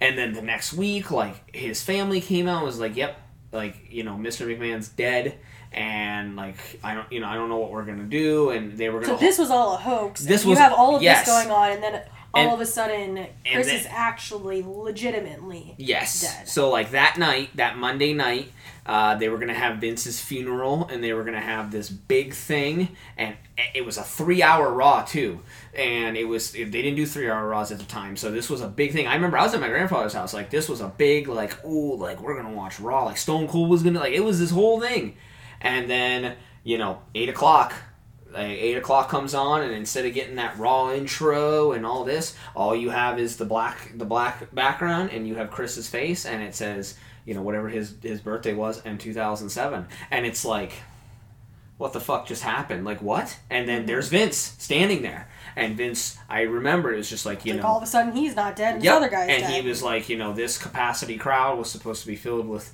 you know, fans. For, and I think he explained about like the death of my character, you know, but this is real life. And he's like, Chris, Nancy, and Daniel have passed away. Um, and tonight we're gonna pay tribute, and you're gonna see people talk about him. And they played his like documentary um, that he had had with a bunch of his matches, and it was three hours too, which Oh. again, not me being, you know, again, I wasn't a Chris Benoit fan. I really didn't even care that. I mean, I cared, but like I wasn't beat up like I was with Eddie. So like three hours of watching Chris Benoit was just like, and then like, Especially when you, as a kid, were like yeah, thinking something completely Yep, different. and um, all these people came on, and they were like, CM Punk was talking, and Triple H was talking, and everybody was just talking. It's like, you know, never met a nicer guy, never, you know, consummate professional, one of the best friends I've ever had, blah blah. You know, just all these people complimenting him, and Now, granted, I don't think much of that would have changed as far as like, I mean, yes, three hours of that without knowing all the details, that's fucked up. yes, yes, But I even now, as he's passed, there's, I don't think I've really heard anything bad. No, no. I mean, I mean, if you, I'm not gonna read. I'm not gonna read like all of them, but every single guy, like from Dean Malenko to Jim Cornette to you know, uh, Kurt Angle to John Cena, all these guys. He was a great wrestler. He was a consummate professional. He had great intensity. Um, you know, he if if he was he was hard to get to know, but once you got to know him, there was never a problem. He always had your back. You know, he was a great person. Um, you know, He had he had, had that stiff front like he does in the ring, but then when you got Yes. to know him, you know, and like you know, H- Harry Smith, who is British Bulldog's um, son, who teamed with Dynamite Kid, they were good friends, and he was like, you know, Chris would never miss a show. He was always very professional. He was a private person, but you know, he, you know, he still was a, you know, he was still a very friendly person, and he was calm. You know what I mean? So, you know, he had said that. Um, there was a couple other things, and in that night with the the Raw, there was a there was a smaller wrestler, like I guess I, I don't want to keep saying midget, but he was a short he was a short little guy. He was Hornswoggle, um, and he was there, and he tells the story of that night. Funny enough, this interview keeps getting deleted off of YouTube. Um, What interview? it's just like a shoot interview, just and Oh, they okay. just him talking about the the Chris Benoit thing, and he basically everybody was in suits. Right, so everyone's in suits because Vince was dead. So like everyone had to be in Mm-hmm. Already, suits for the yeah. funeral, and um, you know, they were gathering around the ring. Vince was like, "Hey, we're, we're, we're meeting in the ring. Come on!" And everyone met in the ring. Steve Stone Cold Steve Austin came up, and he was like, everybody was like very quiet because they didn't know what was going on. And Steve shows up in the ring. He's like, "Well, what? You'd think somebody died?" And then Johnny Ace is like, Actually, yeah. yeah, Johnny Ace is like, don't, don't. And, just- and Steve just shut up because Steve didn't know what was going on. So then Vince tells everybody. Um, and at the time, Vince had told the boys that someone broke in and killed them. Honestly, that sound not that, but that sounds just like Stone Cold. Yeah, yeah. So you somebody that you know, and that's and they had told they had told everybody that someone broke in and killed them, and then they did the tribute show, and a lot of the guys left. They went back to the hotel because they weren't wrestling. So they went back to the hotel, and as they were like the show was going on, They are back at the hotel getting all the information. Yes, like they're on their phones and they're on the news and all this info is coming in. And by the end of the night, everyone knew what happened. But they couldn't just stop the show. Yeah. You know what I mean? So like they they just they let it go and, And you day- know, nobody really noticed anything wrong with him. Like that's what a lot of people said. At that time frame, no one noticed anything wrong with him. Um Hornswoggle is like one of I think really at this point the only person that thinks that he was actually murdered. Like he thinks that they were killed. Um, he has his own like theory on that. he's an idiot, but yeah, like he, I don't know, because honestly, I mean, granted, I don't think so. I think as far as what was found um, in the autopsy and how it was done and what was placed there and all on, Yeah, but I mean, he there was. I can't remember where I was going. Because there was a point that I mean there was substantial. There was evidence like the Bibles, like the Bibles being placed next to their bodies was a very religious thing. The big theory when I was a child was Kevin Sullivan killed them. That was the biggest. That was the big. You know, playground Conspiracy. story. Kevin Sullivan, because he was demonic and because he was all these things, he went in, he killed them, he put it on Chris, he laid Bibles next to them, all this stuff. Um, knowing the facts now as a as an adult, that's that's not the case, Yeah. and clearly it was Chris. A lot of people said Nancy did it. A lot of people said Nancy had killed Daniel, uh, and then he killed Nancy, and then he killed himself. That was another theory. Um, I don't think that's a I, I, I that's a plausible theory. That's more plausible than Kevin, Kevin Sullivan coming in and killing them. You know, and that's what you mean. Like the reason he had those German shepherds was for protection. So who's yeah, gonna- that's what I was getting at. He was getting procu- that's sorry, going Yeah. back. He was getting increasingly paranoid and Yep. like I don't understand why whether it was just drugs, but like he had his driver when he was picked up from the airport go different ways on this way, you know, from the airport to his house Yep. to to avoid whatever he thought was going on around him and the dogs and you know uh, increased security and all of that so it's weird that he had this paranoia about i'm guessing someone watching him or th- thought that he might have died or something. Yep. and it's weird that you know nancy he's acting normal and making plans and nancy's the one calling and texting like oh my gosh if i die chris did it. Just tell everyone chris did it you know? So it is weird as far as like if you're matching up other things and whatnot but from what the investigation you know brought up and what was found out. And he you know chris was doing was doing you know like you said with the paranoia and stuff and chris chris didn't talk to a lot of people because of eddie dying and chris it really became segregated you know he still had his people and like one of the guys that he really talked to was um, hardcore holly and hardcore holly has his own book and he has a whole whole chapter dedicated to benoit to talk about everything and like you know he talked about how again great professional he was. He you know chris chris if you could make chris laugh you really did something. Because like chris wasn't really a laugher. Chris got enjoyment out of like pain. Not saying that he, and he says this not saying that he was sadistic but just like you know he he just found the misfortune of others hilarious. You know, sometimes Somebody falling. Yeah, like- like, he just thought it was funny, and I mean that's not okay. But like you know, that's not necessarily saying no, but if my friend falls, I'm definitely laughing. At yeah, so you know, and he he really respected you if you respected the business, and and if you Mm-hmm. really wanted to learn, he would take you under his wing and he would teach you, and you know he would talk to Chris on the phone, and and you know he would say. You know, you can you can come hang out. You know, why didn't you? If I believe right before that week that he did everything, you know, Holly was in town and seeing a doctor or something. He was on an injury at the time, and he didn't show up. Like he didn't stop by. And Chris found out that he was in town, and he's like, "Why didn't you fucking stop? Like, why didn't you come?" And he's like, "I don't want to bother you. You know, like you're with your wife." He's like, "Don't fucking do that." He's like, "The next time," he's like, "You you need to stop by." And he's like, "All right." He's like, "Well, I'm still off for." You know, he's like, I'm still off for a while, so I'll obviously, he's like, he's like, you better. He's like, you know, you're my best. Fu- he's you're one of my best friends. He's like, you should have, you should have come over, and he's like, you better, you know, come over. He's like, he was saying, um, he had to go right before this this this day actually the day he he killed Nancy he had to go to an June appointment 22nd. yes and he had to go to an appointment with Dr. Astin um, to talk to him and then you know he he hardcore Holly had asked like how everything is with Nancy and he's like you know she's at he basically quote he said she's acting like Hitler and um, you know Holly laughed and he's like no really she's she's acting like Hitler I have to get out of the house. And then they talked a little bit more they hung up and you know he says it pretty blatantly in this book. He's like I went about my day. Chris went home and killed his wife. And then the next day he killed his son and then he killed himself. And he says it pretty bluntly like that and that's fucked up to think. Mm-hmm. Like he talked to holly had a great conversation you know everything seemed okay and then he goes and he kills his wife.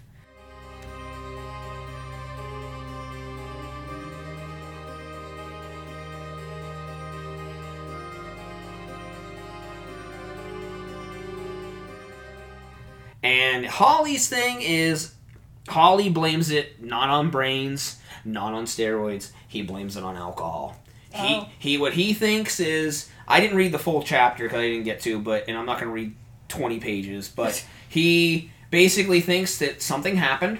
They all they both got drunk, and something happened, and you know he he obviously realized what he did, and I think he realized that he didn't want you know Daniel to grow up without a mom and his dad in jail, so he killed him, and then he killed himself. And you know what? I could take that as a theory because that's that's a pretty simple domestic dispute alcohol thing. So, you know, two people get drunk and something bad happens and then he kills her and then the remorse kicks in and he kills Daniel and then the Google searches that up to like how do you bring back a child? You know, he's he's drunk off his ass probably Yeah. on the wine and whatever else and whatever pills Right. he's taken. You know, so then he's going and he's googling about Daniel and how to bring him back, and, and he's out of his fucking mind by this point. So it's like, It's almost four in the morning, and he's just like, I You can't know? do this anymore. and he and that's I and- don't want to go on after this because I'm sure he's also thinking about his career now that he has done what he's all of that and Mhm. a bunch of things plus all of the other things he's been thinking about for the last two years since Eddie died and Yep. it just yeah it was he, it was the end of him. At this point, he probably realized by the time that Nancy had died, and then Daniel's dead, the two other people, other than Eddie, that was the most important things in his life, are everyone's gone now. Everyone's gone. So who's left? Nobody. What? Why even? You know. That's it. especially himself who couldn't bring himself out at this point. point two years later. Yes. So he didn't he couldn't even get enough Exactly. for himself to continue on. Um, Exactly. But speaking of his, uh, what was his name that you were just speaking of? Hardcore Holly. Holly's. Holly. Um, so Holly's theory there with the alcohol, I'm going to jump into the medical study, and, and you said he didn't think it was brains or really the drugs. Um, this is the medical side of what they found in his brain and why some theories are, you know, kind of go towards this theory. Um, so, a medical study showed that a history of frequent concussions, much like those in football players, um, has shown to lead a great risk of profound behavioral changes, including cognitive impairment and suicidal depression. So, I'm not excusing what he did at all. I'm just stating the fact that in his brain, pretty sure someone described it as like was it a seven year old like like a like a young child or was it like somebody with schizophrenia? Like was it that his brain looked like Oh, it was dementia. Dementia. He he had the he had the brain of an 85 year old Alzheimer's slash dementia patient, um, and of course that ended up becoming a big thing because you know Vince didn't want to admit well it wasn't steroids, but was it really his brain? You know, if he was an 85 year old Alzheimer's dementia patient, how the fuck was he going and um, remembering things to do in the ring? You know, because like when you're in the you ring when you're in the ring, a lot of those guys have to either remember the, the, the moves that they want to take with each other or they call it on the fly in the ring. Mm-hmm. And you have to remember how to do that stuff. How's he doing that? How's he getting to flights and, and booking flights? And like, if he had a. For the- all the way leading up into this. Oh yeah, and this isn't like oh it was just this, it's just this week that brain became that way. This was a while. How is he doing all this? You mm-hmm. know, so that was a big thing, and that is true. But at the same time, you know, maybe they worded it wrong, saying that it was a dementia Alzheimer's patient. I think they meant more along the lines of like confusion and not knowing what you're doing, kind of thing. Not necessarily. But then again, forgetting everything. Exactly. And then again, you think about it though, like, okay, well, so do you mean just on that one weekend he forgot who he was and all this? Like, that's never happened before, ever in the history of ever? You know, it's like, that's why after reading the research that I've done, you know, it's it's tough to say what the cause was. Yeah, and I'm not if it was you know due to his brain and, and so on. I'm not excusing what he did at all. Um, it was awful and it was tragic. Um, and most most times on this podcast, I will sit here and I will say 100 percent that so and so, this murderer is an absolute monster and a fucking douchebag and uh, Dick Wad, and I'm glad he's dead. This was something that should have never happened, and I think a lot mm-hmm. of it was due to a, a just a broken man that had enough, and something happened, whether it was the trigger of alcohol or the trigger of drugs or whatever it might have been, and it just Yep. he s- literally snapped Yep. and I think that's you know horrible. It's it's it's very horrible. It's very you know unforgivable for. I feel bad for Nancy's family, and I feel bad for Daniel being so young and not even being able to fully experience life. He was a seven year old. Yeah. You know, he was he was a seven year old and, and a lot of the things that was discussed as to why he, he was so stressed and why they were the, the the rumors of the fragile X syndrome, which is essentially a form of Down syndrome in a way. Um, you know, he he that was the rumor of him having that and that was a big strain because obviously I mean that's anybody's gonna have a strain like that, you know what I mean? Because he that's that's a lot. And it was suggested that the needle marks on Daniel's arms, there was needle marks on Daniel's arms when they did his His autopsy, autopsy, yeah. were uh, the result of growth hormone given to him because Benoit and his family had considered him undersized. He was very small. Um, you know, and Jericho had stated, what's that? Sorry, I didn't find that in my research. That's Oh, okay. Um, yeah, Jericho had stated, you know, that the that the symptoms had kind of fit him to a T, really, when he was saying like, yeah, like that. Now that you talk about it, that's Daniel. Um, He later said that like. Jericho's a fucking idiot, but he, you know, he had basically said, you know, we never would have known because like Benoit never would have talked about it. You know what I mean? No, yeah, it was very Um, like you said. and and it turned out that you know Daniel Daniel didn't have Fragile X, and I think a lot of people were just, as he said and, and Chris Jericho said in his book, everybody was just kind of grasping at straws. Oh. There's got to be something like, come on, man! Like it wasn't just because Chris Jer- or because Chris was a psychopath. Like, why did this happen? Was it because of Fragile X? Was it because he was drunk? Was it because he had the 85 year old brain? You know, and, and all in all, it could be because he was just a fucking psycho, you know, and, and the alcohol brought it out of him and he snapped. That's what it could be. And there's a lot of cases in that case where we don't get answers, and it's frustrating to everybody, but it happens, unfortunately. There was a suicide note that was written that's never been released. Um, his dad has it. I want him to release it so bad. I want him to release the diary. I want to see this shit You mean the letters to Yes, Betty? I want to read this stuff because you know what? I guarantee, and that's. Look, you know your your kid died.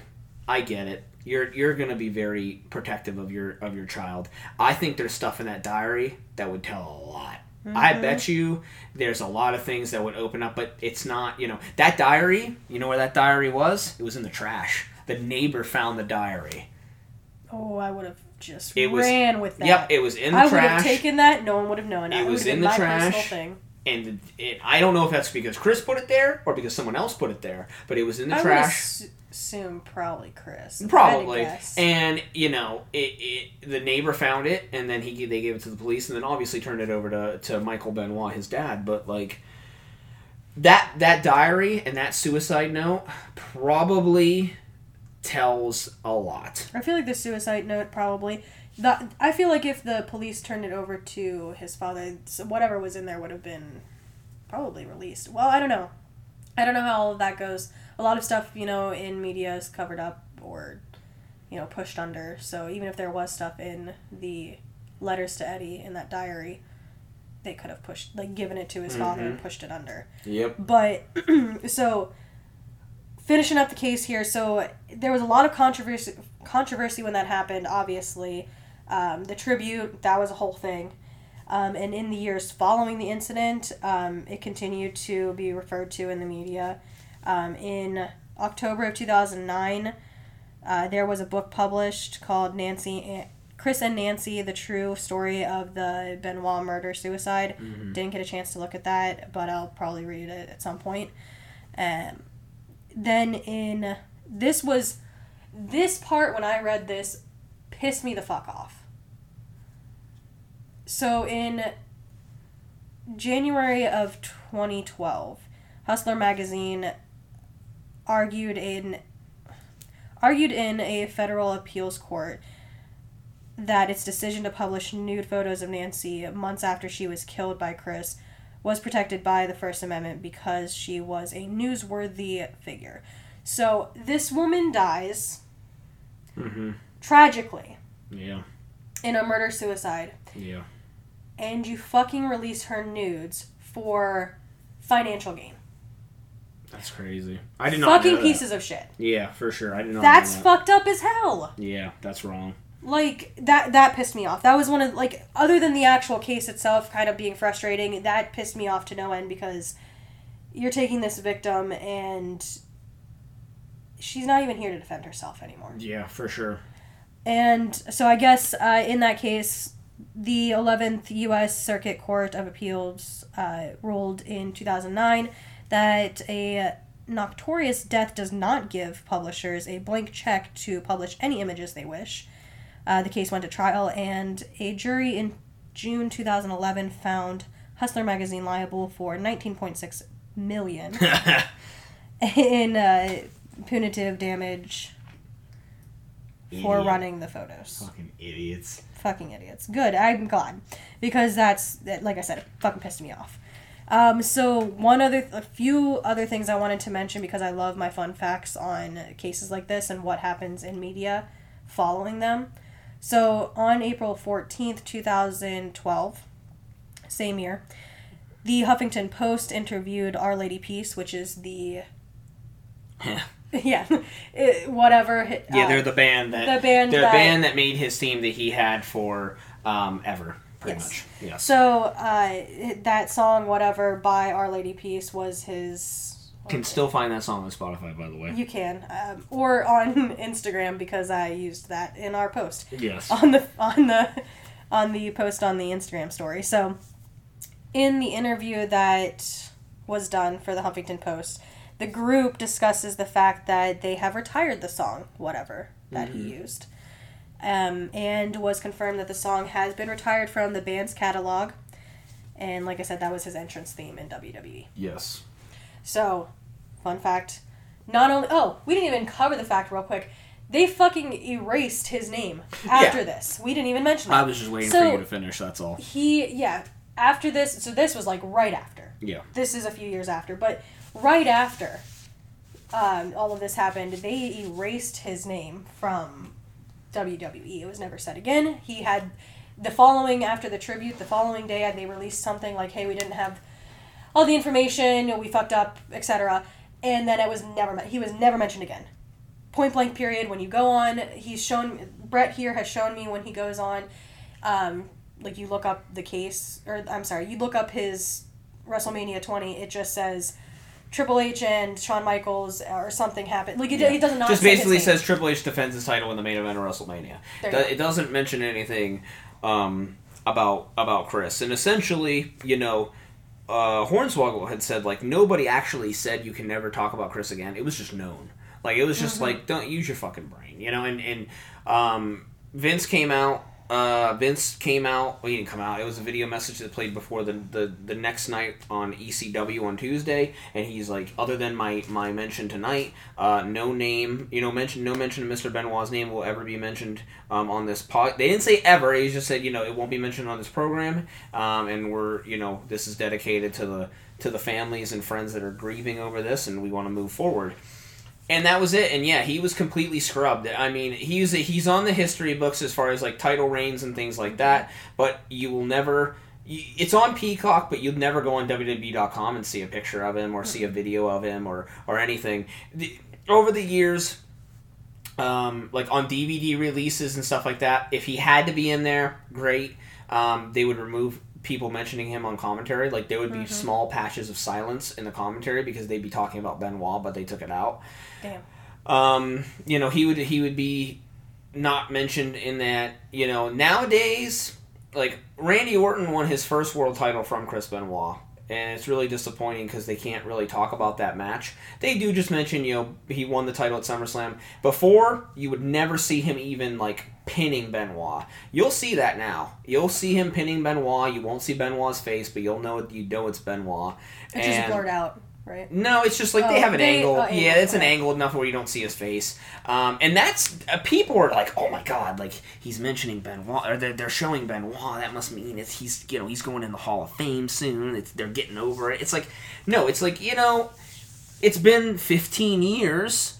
You know, he, it, they're still never going to mention him. They're still never going to talk about him. But yeah, he does not um, exist. He just doesn't. Which I mean, in his case, real quick, that was his art. That's what he loved, and him that knowing that that's what happened afterwards. There's n- no way he would have not committed suicide at some point. So- that. even you know what I mean. So here's the deal. I mean, Chris Benoit will never go in the Hall of Fame. He will never go in any Hall of Fame, any sports Hall of Fame, nothing. Um, you know, and I'm going to say this, and this is very insensitive of me, but his son's a fucking idiot. Uh, his son David. seems, yes, and his son seems to think that he's going to go and use Chris Benoit's name and use Our Lady Peace's music and have the same tights as his dad and all these things. And Brett really hates. I don't son. hate him. I just think it's, you know, I understand it's your dad. I totally get that. But your dad's a murderer. Your dad's a piece of shit. And for you to want to actually use Chris Benoit Jr. as your ring name, you're basically insulting Nancy and your and your little brother is what you're doing. And you know, he should never. He'll never be in the Hall of Fame. You know, and here's the thing: you can't completely wipe him. You don't see people wiping Yeah. O.J. Simpson Yeah. from footage. ESPN does documentaries all the time, and, and OJ's and all that. Granted, OJ was found uh, not guilty, but he's you use your fucking brain, you know he killed them. So like they still show him though. You know you can't erase him completely, but he he'll never be in the Hall of Fame because at the end of the day, imagine this. Imagine January rolls around. That's usually when they announce the Hall of Fame, and they say 2023 Hall of Fame inductee headliner Chris Benoit. Do you understand? Silence. Do you understand the media fucking shitstorm That that would ensue over over this? All that it would be grudging up. 16 years after the fact, uh, WWE is inducting Murderer Hall of Fame Mm-hmm. or Murderer Chris Benoit into the Hall of Fame, and all it would be would net nothing. It would, wouldn't be about his career. It would wouldn't be be about him winning the world title. It wouldn't be about him in the Radicalz. It wouldn't be about him, uh, you know, wrestling as the Pegasus Kid. None of that. It would be about him killing Nancy and Daniel. and that's all. And it's disappointing because even Nancy can't go in the Hall of Fame because Yeah. Nancy, you know, she was as you talked previously, she in her own right was her own legendary uh, valet As woman, and as woman, and she can't even go in the Hall of Fame because again, it will just be the same thing. I mean, maybe not to the same degree, but it's still the you know, and wrestling fans.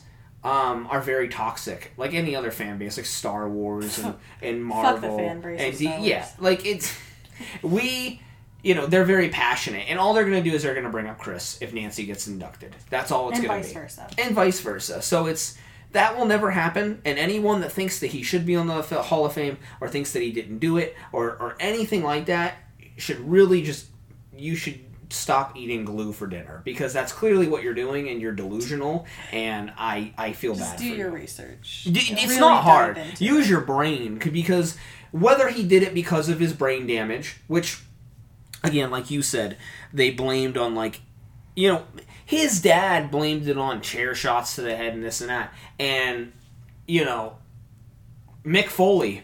Mick Foley is a prime example of this. Mick Foley, watch a match, Royal Rumble 1999, I Quit match between Mick Foley and The Rock. And the 19, I don't know, 10 to 19 chair shots to the head, unprotected, that Mick Foley took in that match, probably took years off of his life. Guess what? His kids are thriving and living, and his wife is happy as could be. They're- His kids ain't dead. So don't give me that, because you know what? Yeah, it might have been it might have been some some head damage in there, and it might have been some CTE.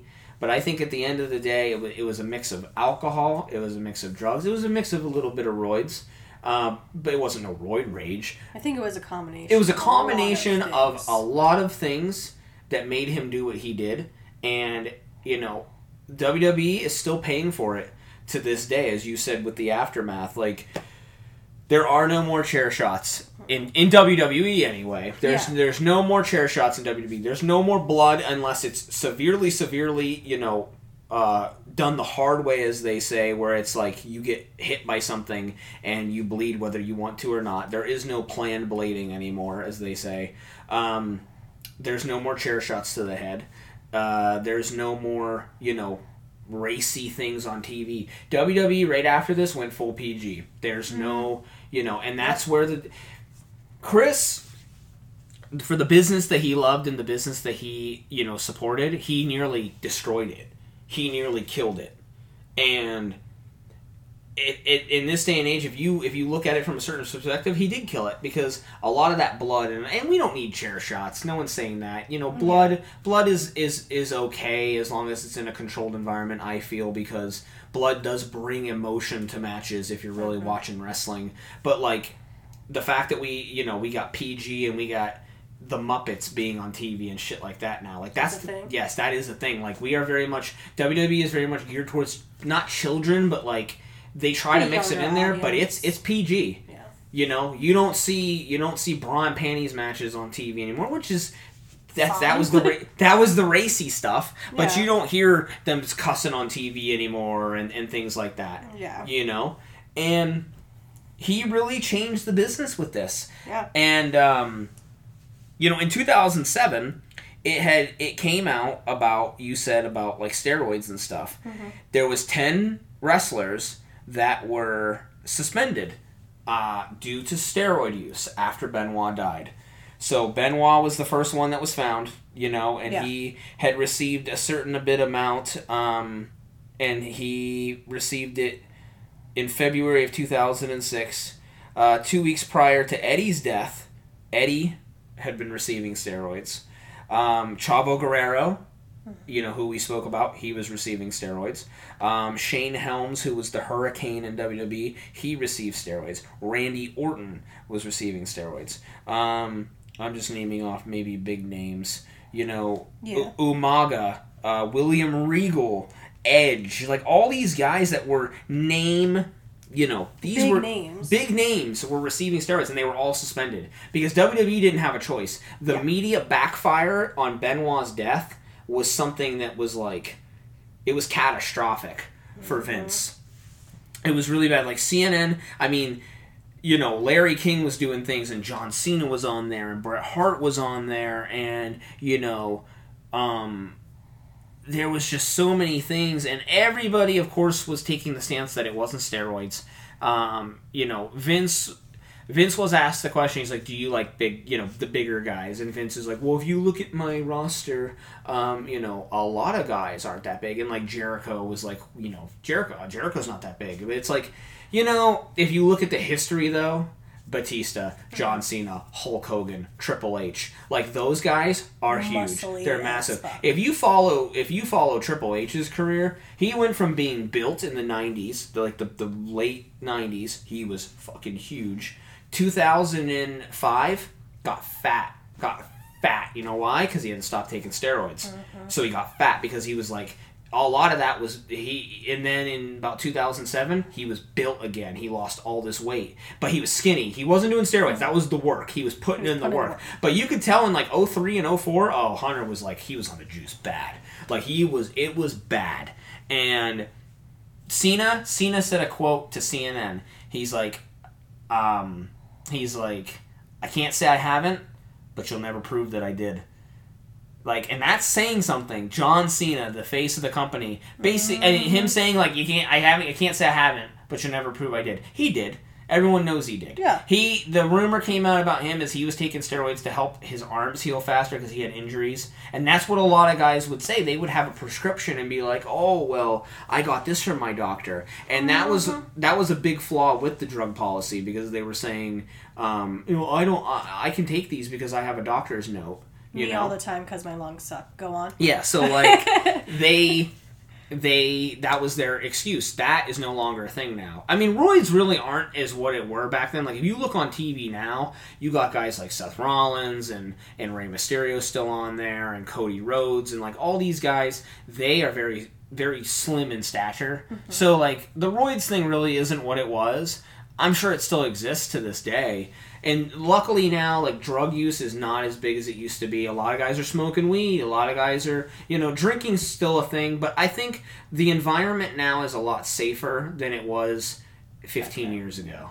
You know, and it's it's a shame that this happened, but at the same time, this this caused a lot of Kind of needed changes. to happen as far as like something dramatic. Maybe not this, Yes, but But I think this changed the business. I think for the health of the wrestlers, for the better, because the health of the wrestlers, you know, they they needed healthier environments, and I think him doing what he did, I think that did help in the long run for them. But as far as the business goes, for the business that he loved so dearly, he almost killed it. You know what I mean? Yeah, and um, this also because of the brain damage and things that they have found with his autopsy and going over his brain, a lot of other guys you had told me they are giving up their brain. Yep. For uh, research and I think uh, I think Kevin Nash is, Edge is. Uh, I don't know exactly, but uh, yeah, a lot of the bigger name guys they're going to be giving up their brains to Mick Foley is for sure. Oh God, I'm I'm so scared to see like what his brain's going to look like because it's going to be so bad. But um, you know, and to WWE's credit, they offer rehab. Uh, for any That's former, yes, they offer alcohol and drug rehab for any former employee. Uh, a wrestler named Jon Moxley, who recently left WWE a couple years ago, he needed rehab recently, and WWE paid for the whole thing. you know what they should do that Hmm. the fucking military. Oh, for sure, Just for going off into that real quick. for sure, yeah, I feel like a lot of places should offer that. Like, exactly. If you know that this job is is that yep, such takes such a toll on physical and mental abuse and, and drug abuse and so on. Like WWE should also do. I think I don't know if they do. They do do things with the drug test policy that monitors like your heart and stuff. Um, and they do that, and that's saved a couple people actually, because a, a lot of a lot of the older wrestlers that want to come back out of retirement, some of them couldn't because W they couldn't pass WWE's physical because their heart couldn't take it, and they didn't they didn't want to risk you know anyone's life in the ring.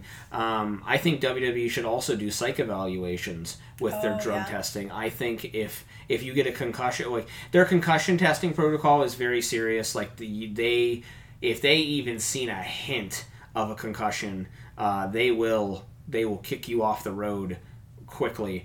The problem is with WWE is they don't like to say those words. They don't like to say concussion. They'll call it a brain injury or like some because they're afraid to say those words because the media will scrutinize them, which is fair. But you know, Vince Vince to his credit has done things as far as like trying to help like with the rehab and things like that.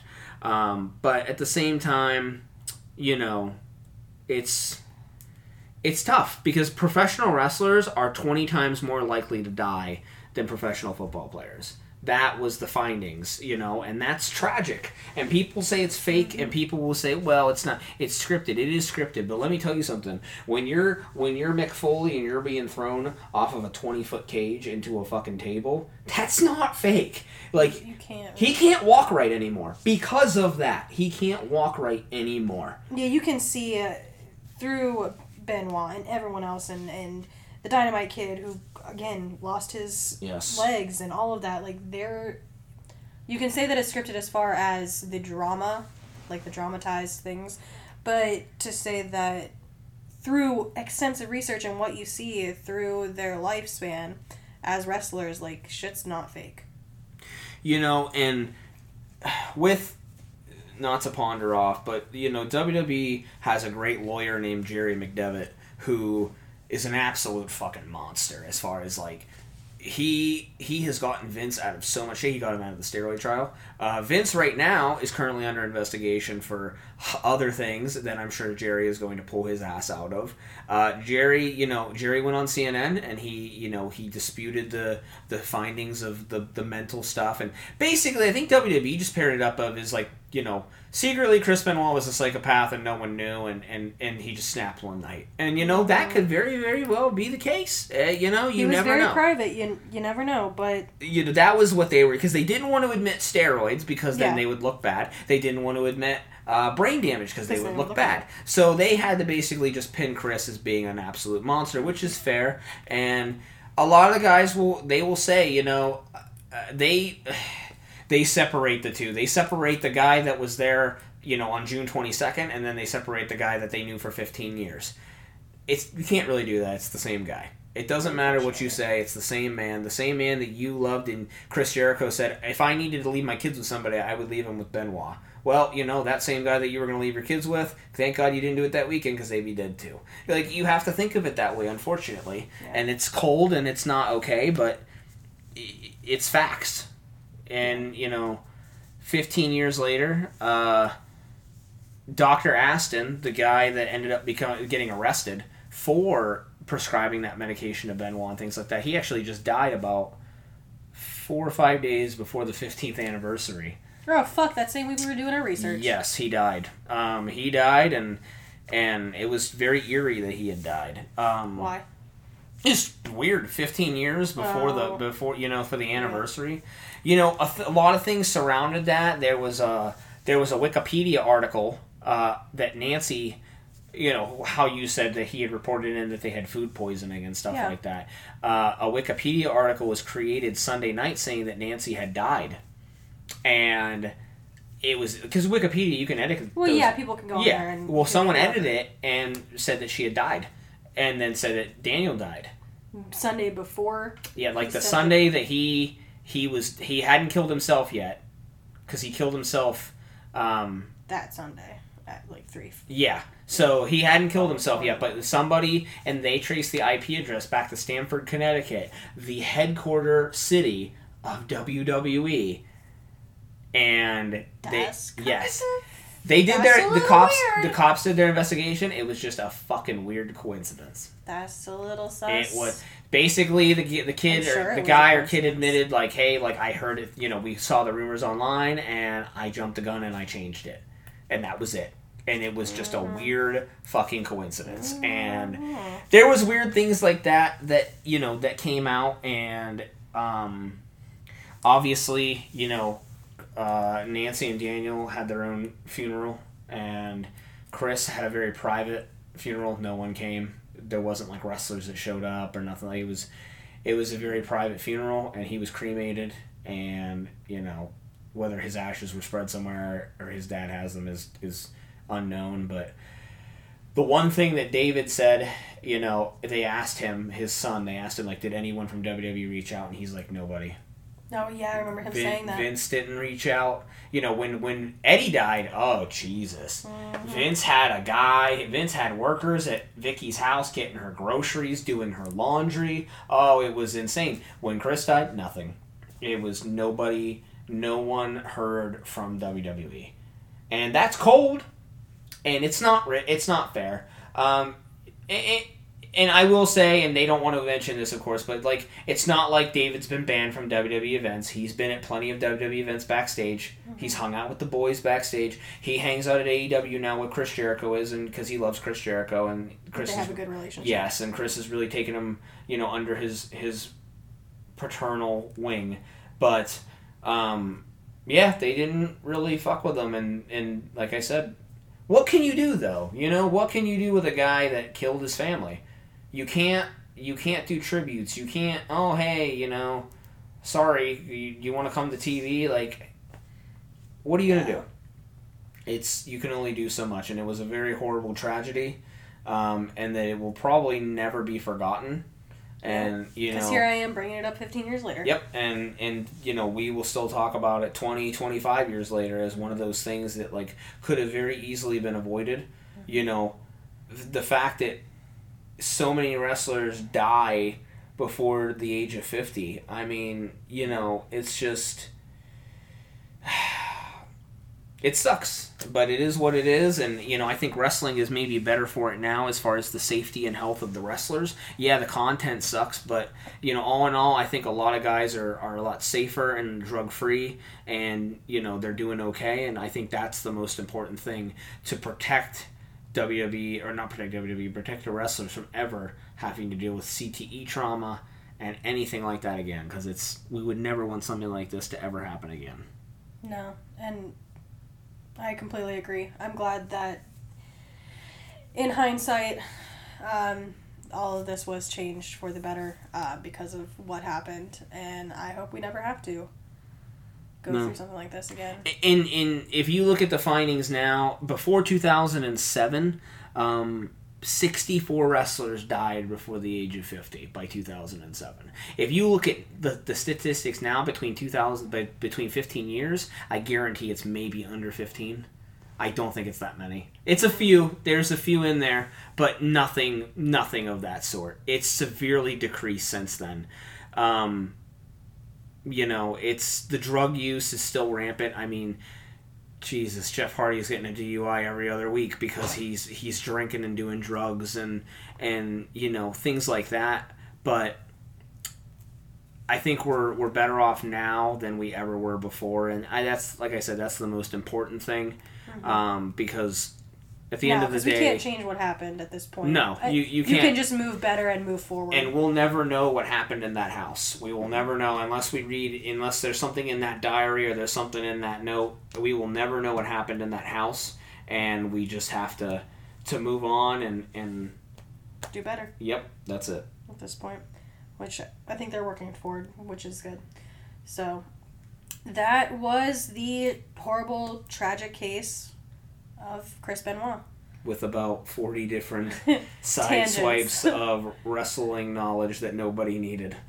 which is fine. We always go on our tangents. So uh, we wanted to keep it very serious too. So I kept the jokes to a minimum. It was an intense case and lots of information that we wanted to get through.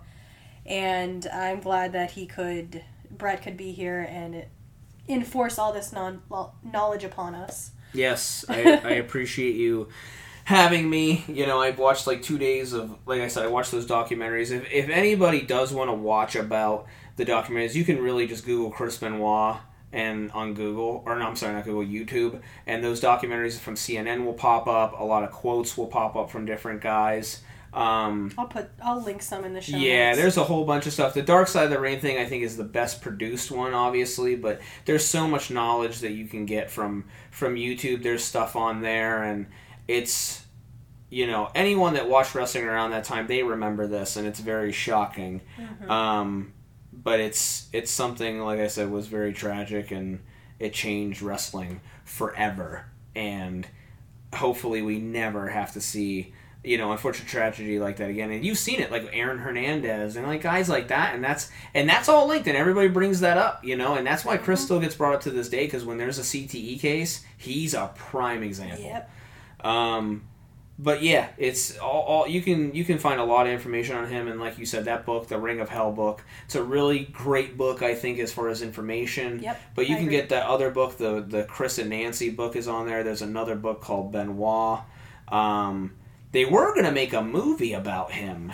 uh, who I can't remember his name, but my God, he looks just like Chris. Um, but of course, Chris's family shut it down. I really wanted to see that that that movie. It was going to be based off of that off the Ring of Hell book. Um, that never happened, unfortunately. But you know, never say Understandable. yeah, yeah, and that's it's fine. But yeah, um, fifteen years later, you know, wrestling is still as dangerous and and whatnot as it could be. But luckily, I think everybody is a lot safer, and I think everybody is a lot more healthier. And and you know, Chris did what he did. He he was a great wrestler. He was a fantastic performer. One of you know one of the best back then. Not my fave, but a lot of people I knew was his was their fave. But you know he can rot in fucking hell for what he did, as far as I'm concerned. Um, a quick a quick quote I want to say. There was a wrestler who was um, his name was New Jack. He has passed away, but he was a good friend of Nancy. He is a very outlandish person, and he basically said he doesn't care what you know she might have done. Nothing justifies what Chris did. You know, he said fuck steroids. You know, Nancy and Daniel did not deserve that. Chris is a coward, one hundred percent. Um, I'm not even gonna say because it's it's a very jokey thing, but basically he says like you know I took chair shots to the head all the time, and all my kids are living. Yeah. So he basically said you know he's the one guy. Everyone else will say you know it's a shame of what he did, but he was such a great person, and he literally said you know straight up like fuck you if you say something like that. If you say oh well he was a great person, no fuck that. What he did overshadows anything he ever did as a great person. Mm-hmm. Plain and simple. He took the lives of a young woman and a seven year old child and that will never be okay. Ever you know? And that will never be okay. And he he motherfucker whatever bibles you want to leave you know i'm not a religious person but like whatever whatever bibles you want to leave it ain't gonna help you get with your family. Because your family whatever there is your family ain't with you. You're on your own. Plain and simple. And that's that is that for him. But again thank you for for having me on here and, and talking about this because this was really it's been a really interesting thing over the years and something that's really stuck out for I think every wrestling fan's mind and anyone that's known about murder and stuff. It's always been brought up, Yep. so it's definitely like it's very well known and it's like you said, it's very tragic. Yeah, definitely tragic, and uh, I mean, overall interesting case as far as like the lead Mm-hmm. up to it. So think we'll leave it there. I don't know what my next case is going to be. It's just going to be a surprise for you, gang. Um, because this took a lot out of me. I feel like Brett did a lot of fucking research on his own. Um, I did for the first week, and then I got my new car, a bunch of shit going on, and I finally did my research today and got it all ready for you guys. So I'm glad we could finally finish it up. Um, I not even gonna go through the spiel because it's been too late and we're ready to wrap this up. But you can follow us on Instagram at the Dreadful Diaries.